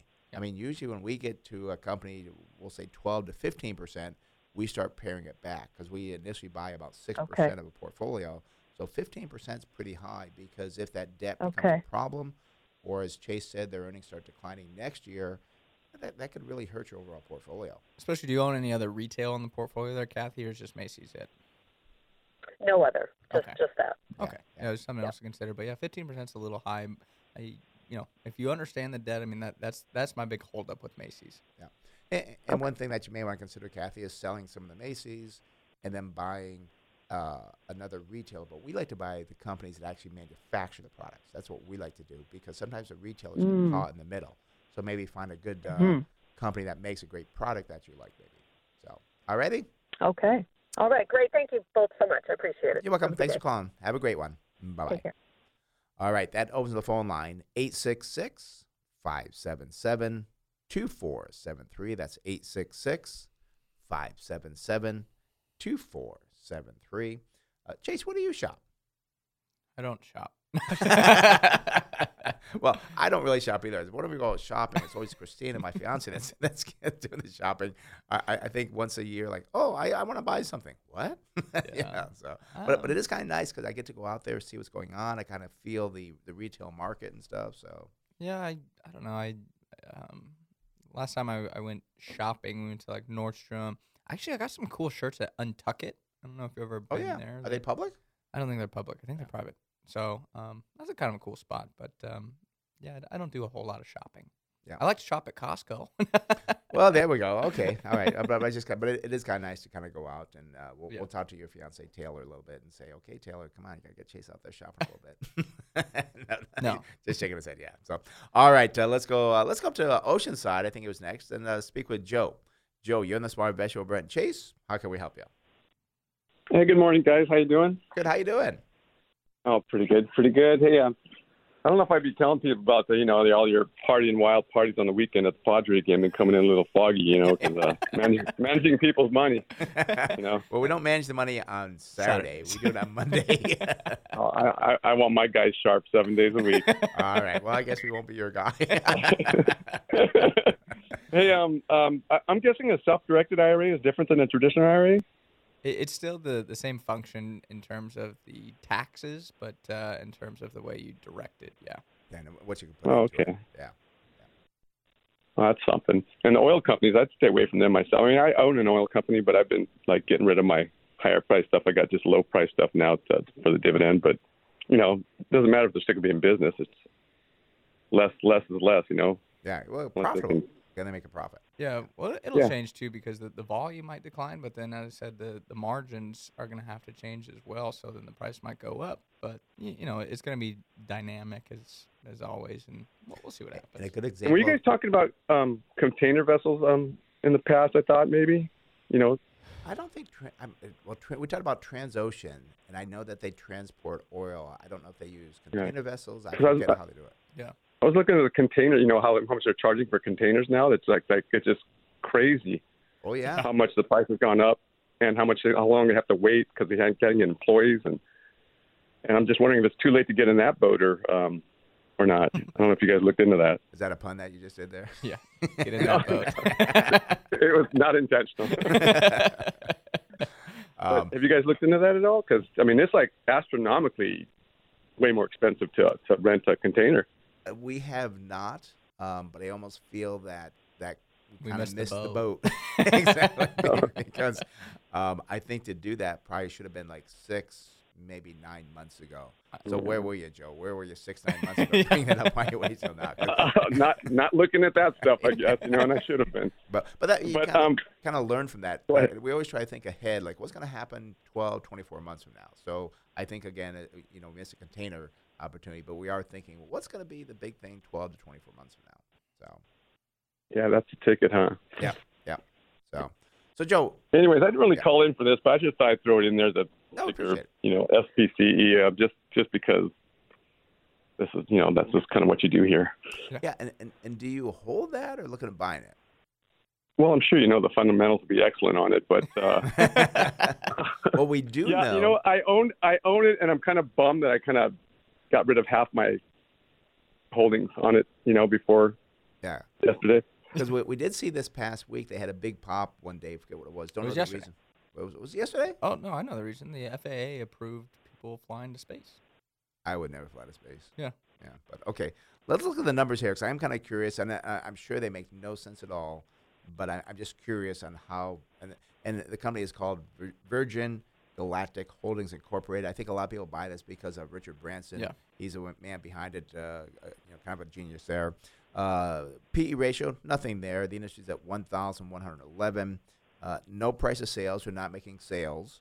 Uh, price to book value, they have one, 23 versus not material for the industry. No cash flow. Uh, they really don't have any sales. I said there's there's nothing there.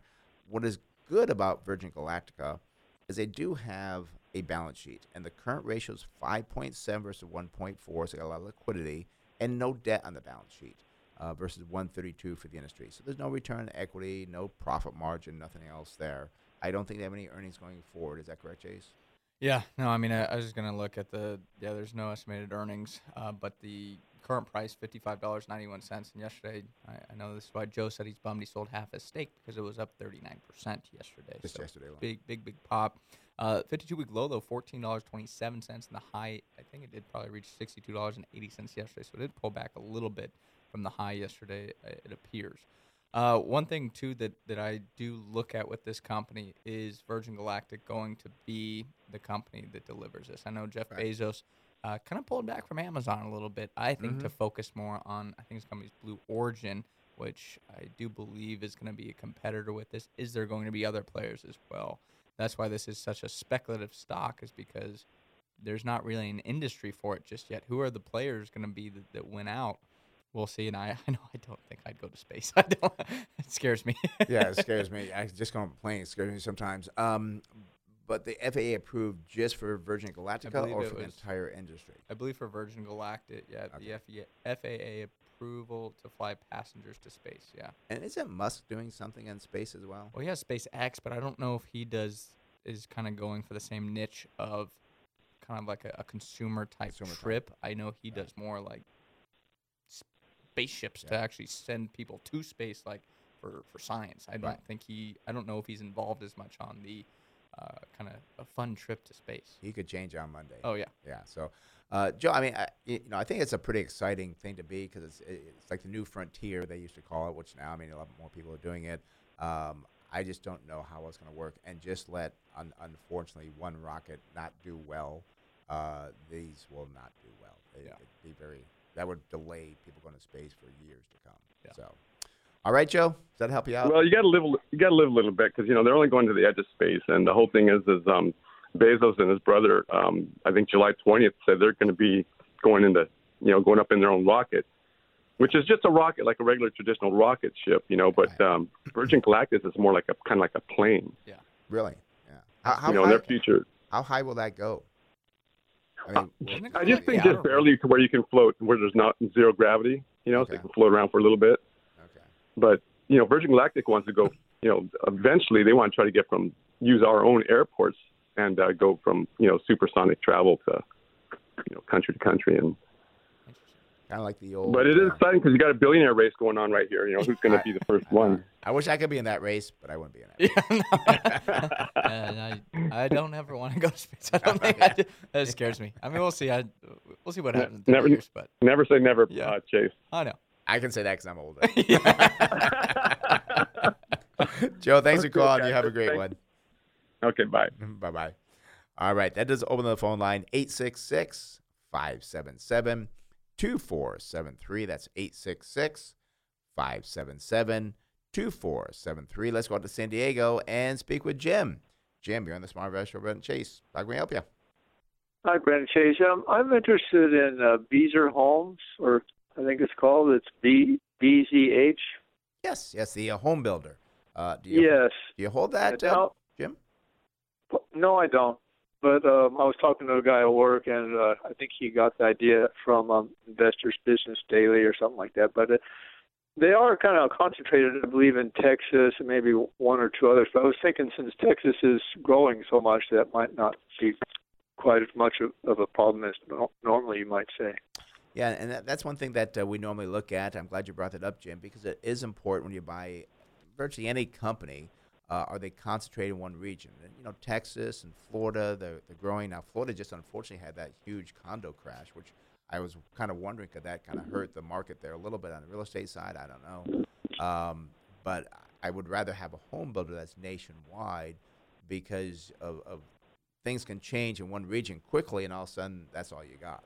Sorry to change the subject here on you, Jim, but uh, I was going to ask you if you know why that condo collapsed in Florida. I saw an article, but I didn't get a chance to read why it collapsed just yet. I've been meaning to do that. No, I haven't either. I haven't read uh, anything. And it was built quite a, a few years ago. I was thinking maybe it was built like in a hurry during the, you know, the boom times in uh, 2007, 8. But I, I heard it was built And I read 30 something years ago. Yeah, I read something briefly on it. I also wanted to see any video on it to see what it kind of looked like.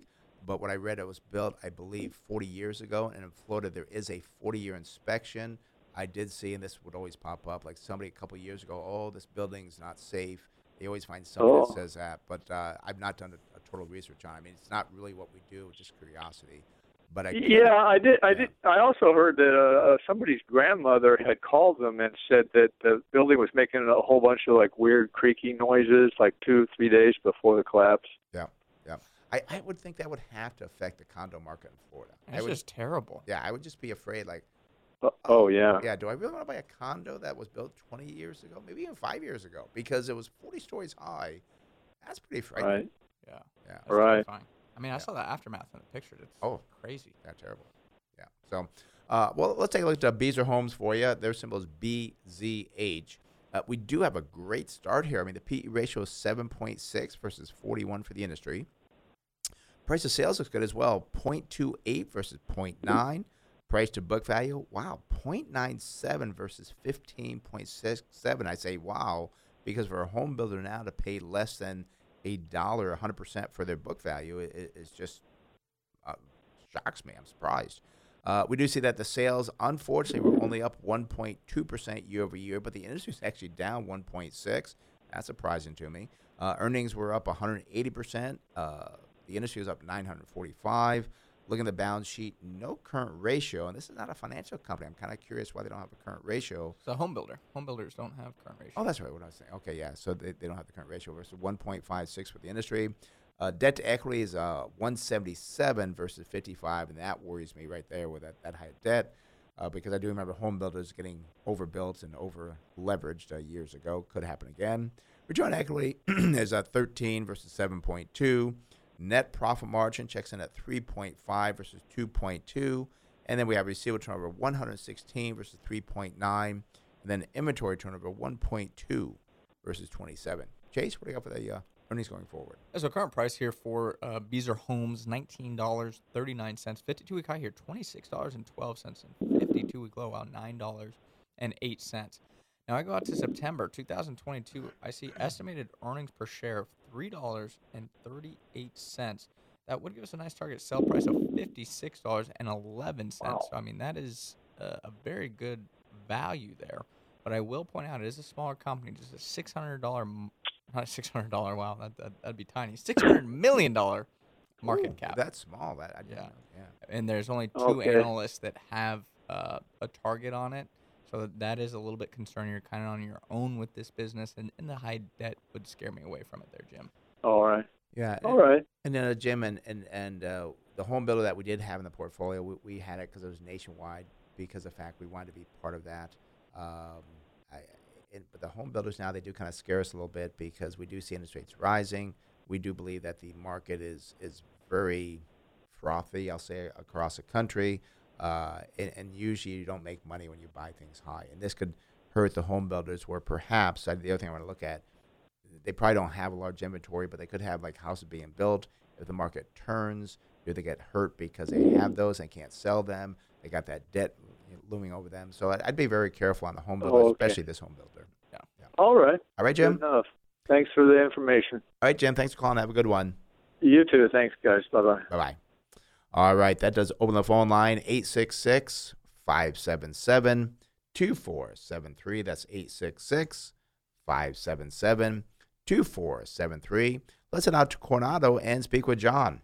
John, you're in the Smart Investor Brent Chase. How can I help you? Yeah, hi guys. The stock I'm looking at is Chubb. Since you were on the insurance uh, insurance uh, segment for a while there. Yeah, yeah. I, I was glad to kind of see that. And Chubb, I think they also do health insurance. Is that correct? Yeah, they do. Um, Maybe they do life. Chubb Life. I, yeah. I think yeah, and and um, I, I've I've never looked at them as as far as a healthcare provider though. Okay. Healthcare insurance. Yeah, I know the name. I just can't remember I what mean, they. their property and casualties kind Property of and the main, casualty. main Mhm. Okay. Well, we'll take it to Chubb Limited, symbol is CB. Uh, okay, start PE ratio 13.2 versus 12.7. Price to sales 1.9 versus 1.2. Price to book value 1.9 versus 1.5, and then price of cash flow checks in at 12.4, and that's that is more expensive than the industry at 8.4. We do say they pay a 2% dividend using 25% of the earnings to pay that out. Uh, sales are up 12.4% year over year. That's above the industry at 8. Earnings per share climbed by 54%, which is very good, but the industry was up 227%. They are financial companies, so no current er, uh, current ratio. Debt to equity looking good, 25.7 versus 37. Return on equity is 10. That's about the same as the industry at 10.4. Net profit margin for Chubb checks in at uh, 14.6, and that's better than the industry at 9.4. And no receivable or inventory turnover. Chase, earnings going forward? Well, I did pull out this company exactly kind of what they do, and they, they have a lot of different insurance. I mean, they have you know workers' comp, they have um, health insurance, like we talked about. They have commercial property. They do have the automobile, your, your traditional kind of property and casualty line. So um, they, they they're they're pretty well diversified in terms of what they offer in insurance.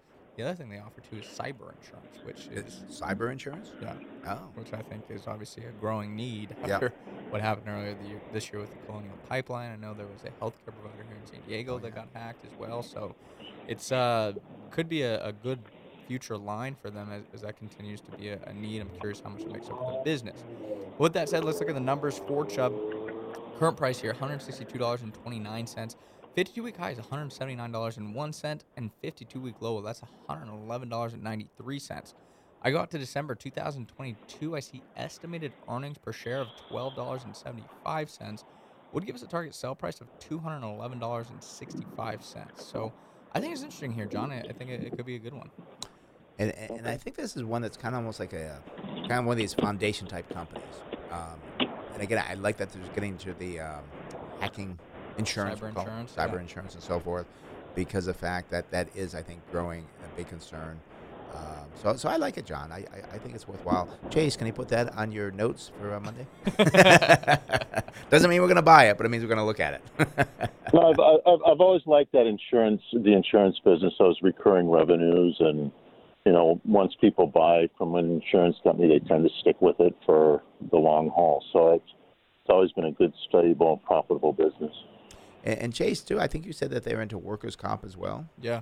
But with a growing uh, workforce, they should do well there as well also. Yeah. So, yeah, some good things for this one, John. So, yeah, uh, we like it. All right, Alrighty? super. Thanks. Thanks, John. Bye bye.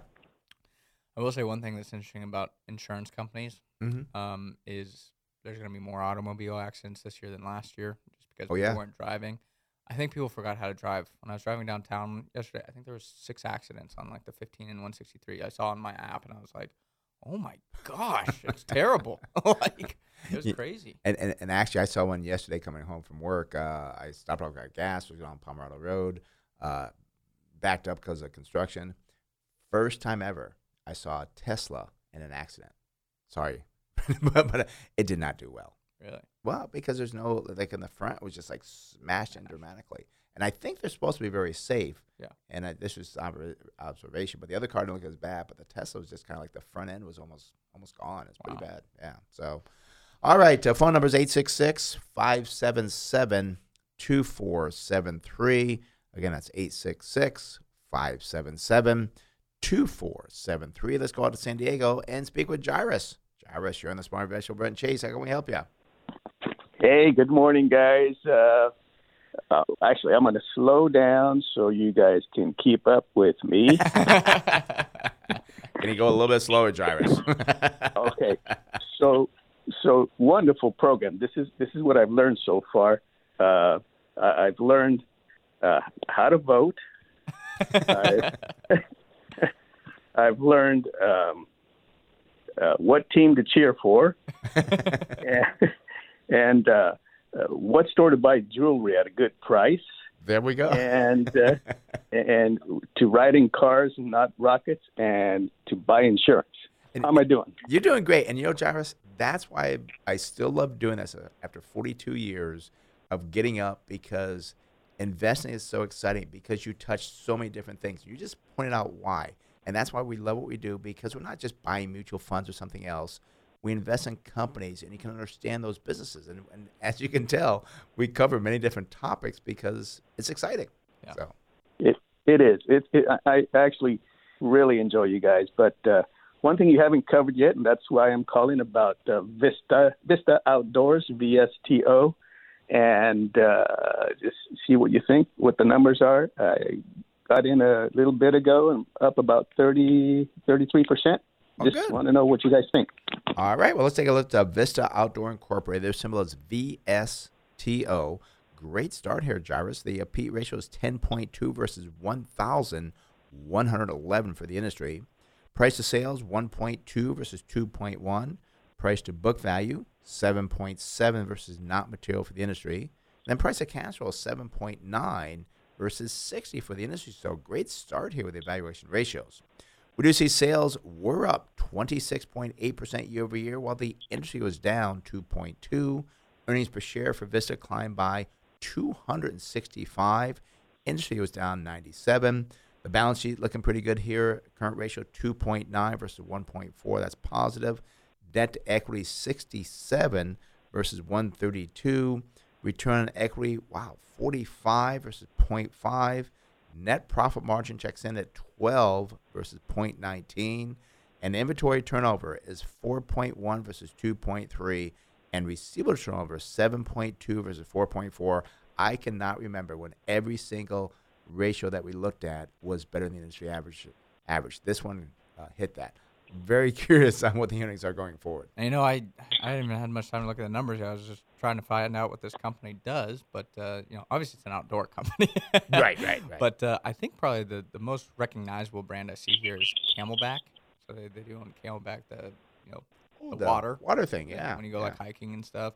Uh, they also do have some like shooting sports as well. So I'm guessing uh, looks like Remington is one of their brands. Federal is Now, another they, one of their brands. own Remington, the gun company? That's, what appears. Okay. Yeah, and then also Bell helmets. I was like, Bell, why does that sound so familiar? I, I remember going to Target the other week and Yeah. they have like the uh, bicycle helmets and stuff. So Oh, yeah. it's an interesting company here. I'm, I'm curious. They have a lot of different brands. I'm curious what the Yeah, breakdown is for each, yeah. each brand. They also Yeah. have golf in there too. So. Wow.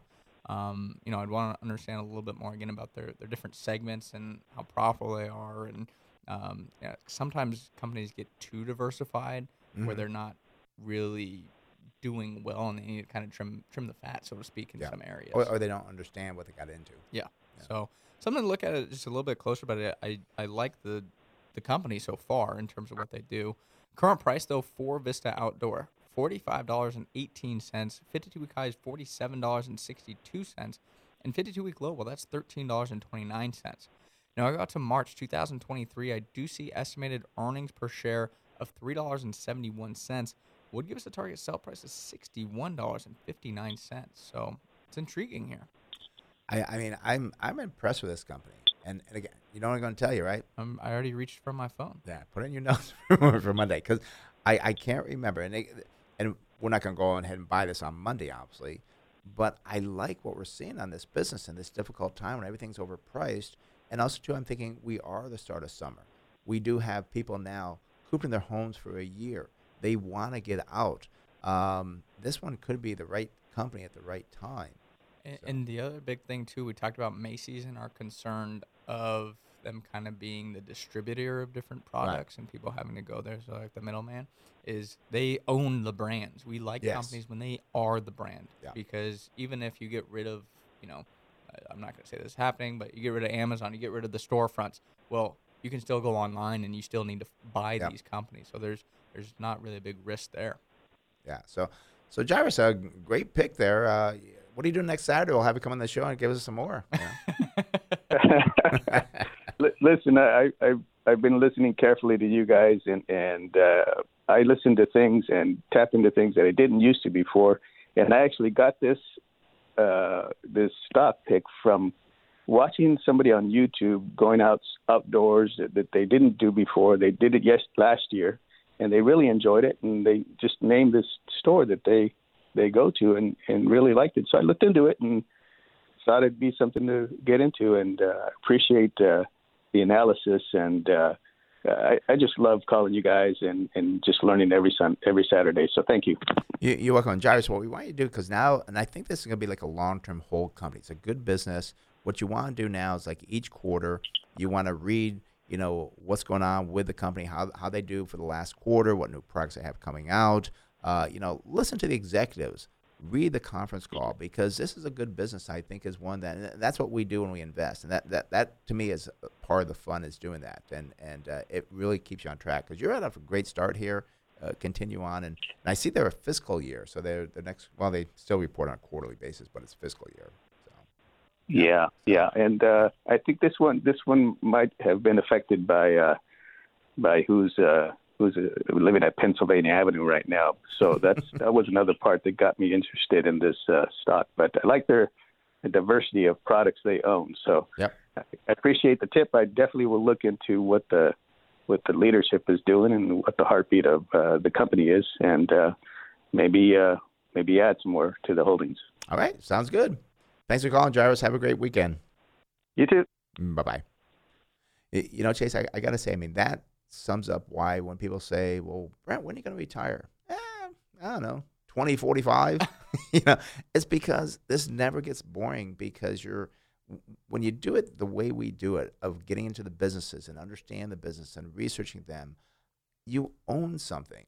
And, and I, again, I've been doing this for 42 years. This is still exciting to me. I still get excited you know, doing the show for 28 years, I still get excited. Like, what are we going to get calls today? I, I know Jairus might call in for us, but but I, I get excited doing this. And it's just, that's what I think a lot of people miss out by trying to watch the market and watch the prices. You're, you're missing the excitement of, of true investing. Yeah, it's such a great point. I mean, we had clients come into the office yesterday and we were talking about kind of what's going on with the portfolio and we were going through the companies and talking about what's going on with our businesses. It's yeah. it's a lot different than just saying, well, you know, just stick with it. You just got to stay the course. It's great mutual funds.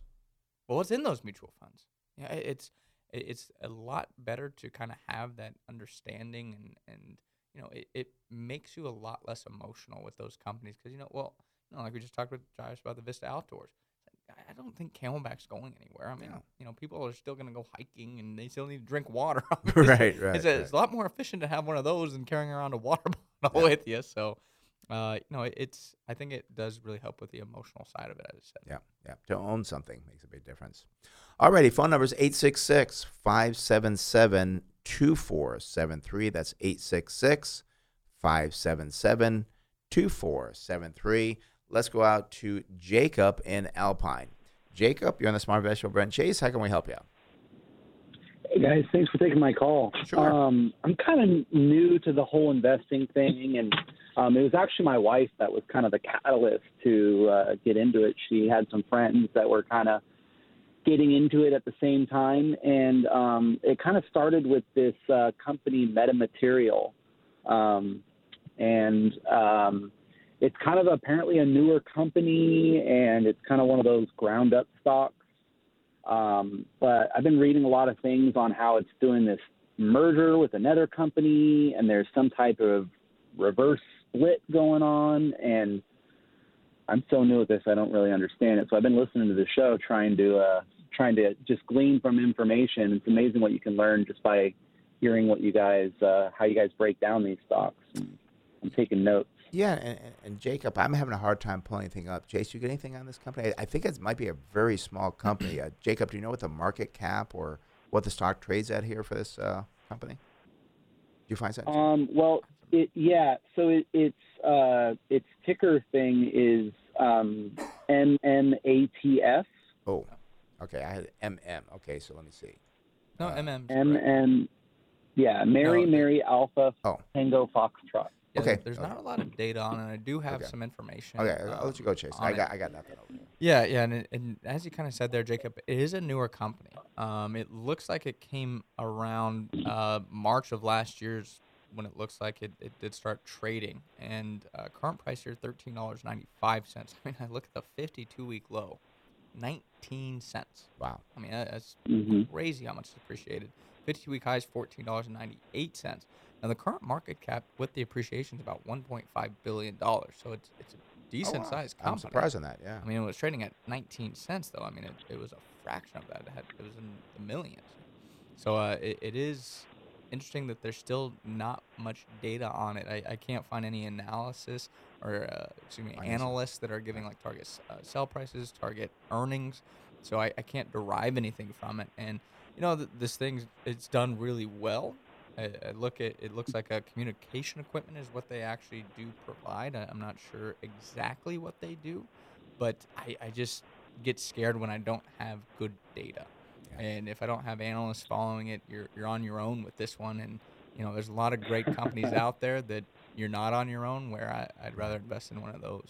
And, and Jacob, one thing you can do is go to the company's website. They'll have the financial statements there. Because what you want to find out, you know, are they they have too much debt? Do they have earnings? Do they have sales? I mean, you want to find all this stuff out, and because there's a lot of uh, speculation going on with companies like this, and and that's okay to do if that's what you know you and your wife understand you're doing. But it is different than Mhm. investing. So this one here, I, I got to put definitely the speculative category, and it can go. What was the price now, Chase? You said like a dollar ninety five or something. No, it's now 13.95. Oh, thirteen ninety five. Okay, Yeah, so so, I it's, come- it's- it's gone up It's gone up dramatically. Yeah. Uh, and and what the company does because maybe it's with cryptocurrencies or something that just really has brought it up dramatically. Communication equipment. uh, Communica- just- okay, so yeah, that it's yeah. weird. Yeah, it, it's just very. And, and, and Jacob, when we have questions about something, we don't buy it. Mhm.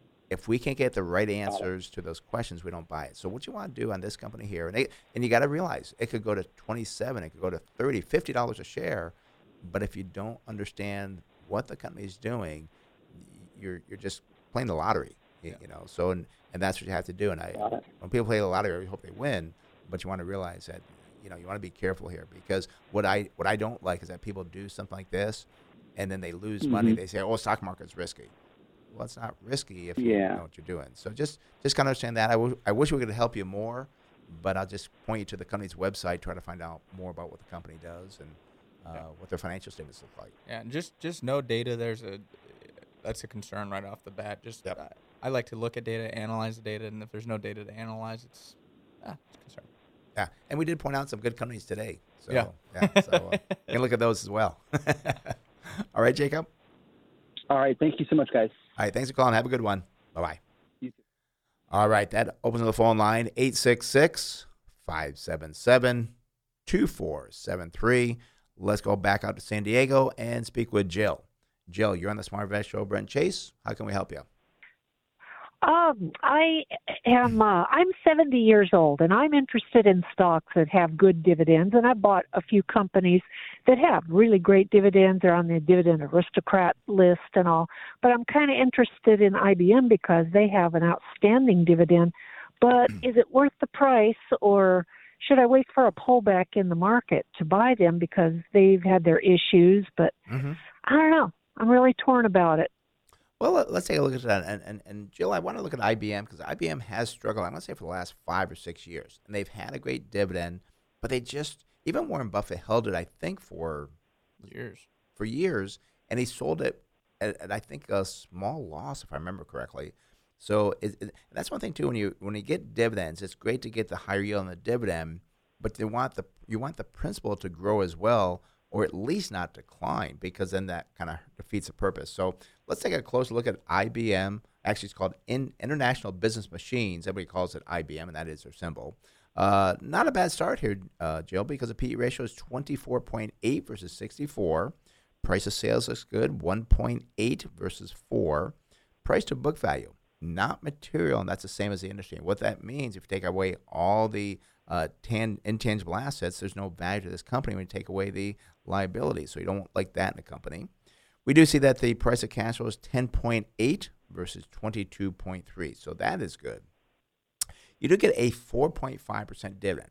Very attractive. However, they're using 110% of their earnings to pay that out. Now, we do know that last year we had COVID, so things slowed down somewhat.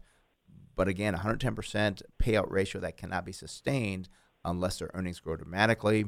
We do see year over year the revenue is down 3.6%. Uh, industry is up 4.4.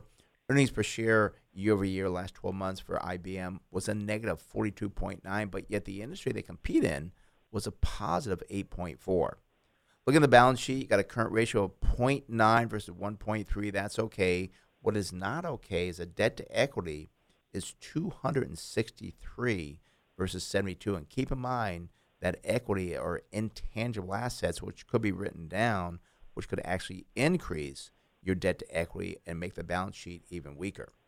We do see they have a return on equity of 25.4 versus 12.8. That is good.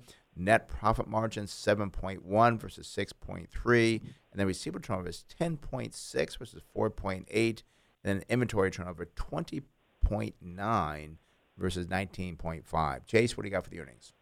Yeah, so current price here for IBM, $146.84. 52 week high, well, that's $152.84. And 52 week low, $105.92. I, I looked at a longer term chart of IBM, and it, it just seems like, actually doesn't seem like it has occurred, that Right. IBM just hasn't gone anywhere really for the last 10 years. It's Yeah. just, it did go up, uh, let's see, it looks like it peaked around two, about 210, 215, somewhere around there. And then it, it's just kind of traded around 100 $150 a share. Oh, where, where's it at now, you said? Uh, current price is $146.84. So, uh, looking though at the 52 week highs, $152.84. 52 week lows, $105.92. Uh, I, I, I do think it is interesting though. We talked about how COVID occurred and that Mhm. might be a problem for the dividend payout ratio. A lot of technology companies thrived during COVID.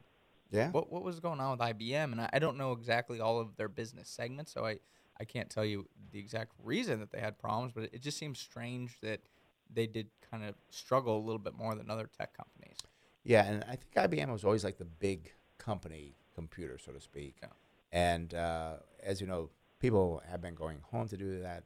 More of the personal computers. I know they. I think IBM o- owns Lenovo, uh, which is your smaller uh, Yeah. laptops and so forth. But but Jill, I mean, you mentioned that you're 70 years young. Was I haven't given a target sell Yeah. price on it. Oh, I'm sorry. I thought you were done. I'm No. sorry. Okay. hold, hold on here. Yeah, okay. to give you a target sell price on IBM, I mean, I go out to December 2022. Estimated earnings per share, twelve dollars and five cents, would give us a target sell price of two hundred dollars and three cents. So it, it valuation, it's been the problem for us for, I'm going to say the last six, seven years. Yeah. Is IBM the valuation has always been there, but the balance sheet has been a hold up, and also too just the business transformation. I know they got a newer CEO in there. Yeah. Um, what what is going on with kind of the cloud? I think that was the whole reason he was Mm-hmm. brought in was to, to do that. I think they bought some company too, like Red Cloud, or I, I forget the exact name of it, but um, that was supposed to be a transformative acquisition. I, I'm not sure how that panned out. Right. Um, it seems like not not great if the stock hasn't done much. Yeah, ha- hasn't done much. And, and Jill, as I said, you're 70 years young, which uh, concerns me. Like like IBM, because I'd hate to see you buy IBM for a four and a half percent dividend. Sounds pretty attractive, but then five, ten years down the road, the stock went from 140 uh, down to 90, perhaps worse. And it got that all that debt on the sidelines that's sitting there. It, it just is not what I would call a safe company. I mean, we do income portfolios for our clients, and this is not one I would put into the portfolio for our income clients. And the other thing Yeah, that worries me sounds, too. sounds like there's I was gonna more say- bad news than good.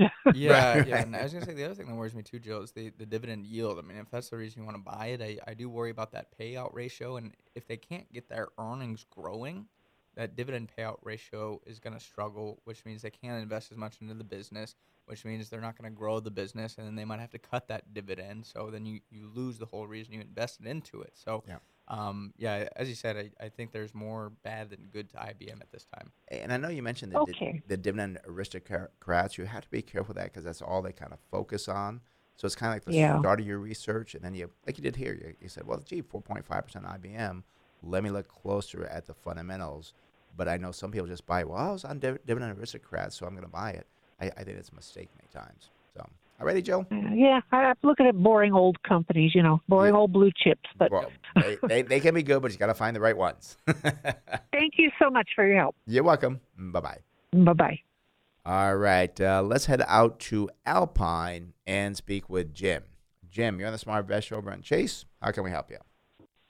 Hey, good morning, guys. Um, things are going well here in San Diego this morning for all of us, I think. Yes, I think it's a great day in San Diego. Yeah, I finally got Jacob out of the phone booth out here in Alpine. so Yeah. Um, and a question in the stock that you were reviewing for him. You said it was at 19 cents at one point, Yeah. and I thought stocks got delisted if they went under a buck. They can get delisted, and the other that's the strange thing is it it, it could have done something with um you know share splits where it could have been really listed at a dollar or two dollars or something, and they they kind of changed the stock, and now if you look back, it's on a share adjusted basis of nineteen cents. So I I'm not sure. I mean, it, as I said, there wasn't much information on yeah, that yeah. company. They So could have been it- over the counter. yeah. I have some actual Yeah, information okay. super quick. Uh, Torchlight Energy, which has the symbol TRCH, it's going to go to a one for two reverse stock split with uh, Metamaterial, which is the company we just talked about, Right. on June 28th. And it's going to become a new company called Meta Materials with a space in between the name.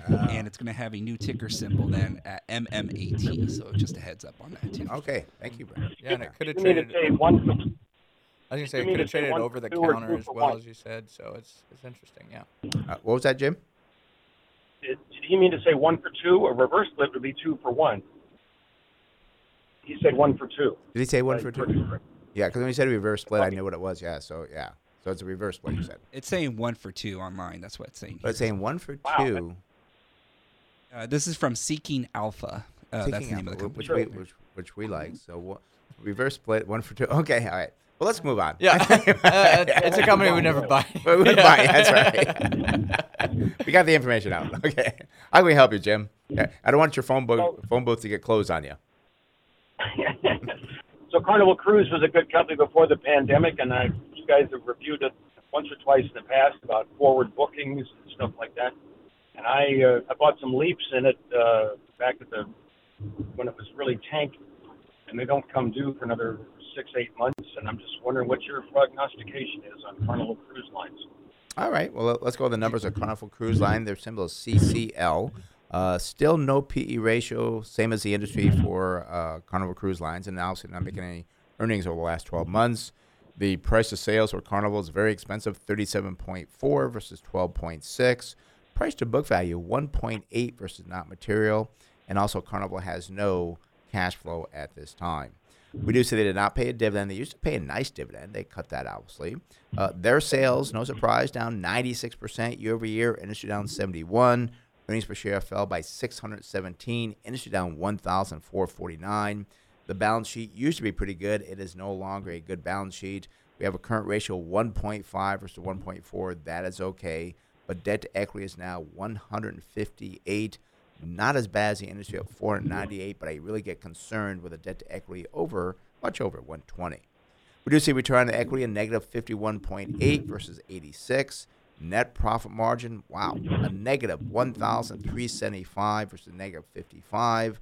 We do you see receivable turnover is 2.1 versus 4.9.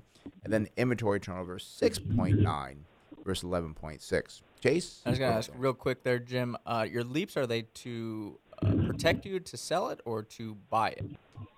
They're calls, and uh, uh, op- yeah, they're uh, yeah, I wanted to ensure the lower price that it was uh, selling at last year. Okay, cool. Uh, and uh, the leaps are up. You know, they're up in value. Yeah, nicely up. Yeah. And so I'm just going, should I sell it or extra? You know, get rid of the extra. You know, keep them to exercise. Yeah, yeah. So, well, let's look at the numbers here to see kind of what you should do with those options. Current price on Carnival Cruise Lines twenty eight dollars and thirteen cents. 52 week high is $31.52 and 52 week low $12.11. If I go out to November 2022, I see estimated earnings per share of just 33 cents. That would give us a target sell price of $5.48. And of course, this is going to be a little bit skewed because they're kind of having to revamp the whole cruise Yeah. industry. So it, it's it's, it's a complicated one, and, and the thing that concerns me the most about these cruise companies is they just had to absolutely destroy the balance sheets and the kind of financial capital of the companies to, to survive. So, um, you know, it, it was interesting last year. We didn't foresee the pandemic lasting as long as it did, and it, it kind of derailed our, our investment thesis into Carnival and, and uh, cruise lines being an interesting sector. So I, I I personally think that I would sell the leaps if you've done well on them because I wouldn't want to buy the stock anyways. Uh, what was the target sell price yet again, Chase? Five dollars and forty-eight cents. Oh, so nowhere near the 28 it currently is. And and that's the thing. I think a lot of people are getting in like, oh, the cruises are coming back. Or let's let's invest in these companies. Well, I think that's going to help the cruise line and Carnival Cruise Lines for a while. But once the investors, the true investors, get in saying, well, wait a minute, this debt is terrible. And I think they issued a ton of shares too. Oh, they issued more shares. Yeah, exactly. Um, and they're just not making the profits. They got they got the boats filled, but it's not profitable. So so that was, concerns me. And I, I hope they turn around, but I would not have my money in this either by the stock or by a leap because I think there could be problems going on. And the other thing too that I'm curious on is they have a lot of, I believe, outstanding liabilities from the people that bought cruises last year and in Oh, that's 2019 that Yeah. still need to cruise. So those aren't going to be cash flows coming in. They're actually liabilities where they have to serve those people their tickets and go on cruises. So I, I'm not sure how their cash flow is going to look this year or next year, and, and that's why I think the earnings are still so depressed. But uh, you know, things might turn around in 2023. But I, I think there's just a lot of kind of hype building behind these travel companies. Yeah, yeah. And and the hype could take the stock and the leaps higher, but I, I just think you're playing a gambling game right now, and I, I, I would take my profits and buy something stronger. All right, Jim. Or they sail away. Oh, we don't want them to sink. Ooh. I don't know, Chase. Keep that, keep that day job, Chase. and Jim, there you go. thank you for calling. Have a good one. You guys, thanks a bunch. Bye bye. yeah, it's it's so difficult because we we did own Carnival Cruise Line before all this craziness happened. It was a great business. Never had a losing year for what 40, 50 years. And, and and this shutdown of COVID just destroyed a great business. And it's interesting too. I mean, just speaking of travel and even the airlines, it's like the airlines and the cruise lines. I think have gone way too far, and just looking at the current prices without factoring in all the financial, I'm going to say engineering with issuing the stocks, Yeah. and I, it's just. I think people are, are looking at the reopening trade rather than the fundamentals. it. Exactly. Well, there's a closing bell. Thank you for listening to Smart Investing Show. It is for informational purposes only and should not be used as investment advice. If you'd like to discuss in more detail your investment needs or have other investment questions, feel free to call myself, Brent Wilsey, or Chase Wilsey at 858 546 4306. That's 858 546 4306. Or visit our website, smartinvesting2000.com. That's smartinvesting2000.com. And for more daily educational information on investment tips, go to our Facebook page, Smart Investing with Brent Chase Wilsey. Today's show is sponsored in part by Thomson Reuters Refinitiv. Closing song, Frank Sinatra's My Way, is performed by local entertainer Roman Palacios. Have a great day. Thanks for listening to the Smart Investing Show.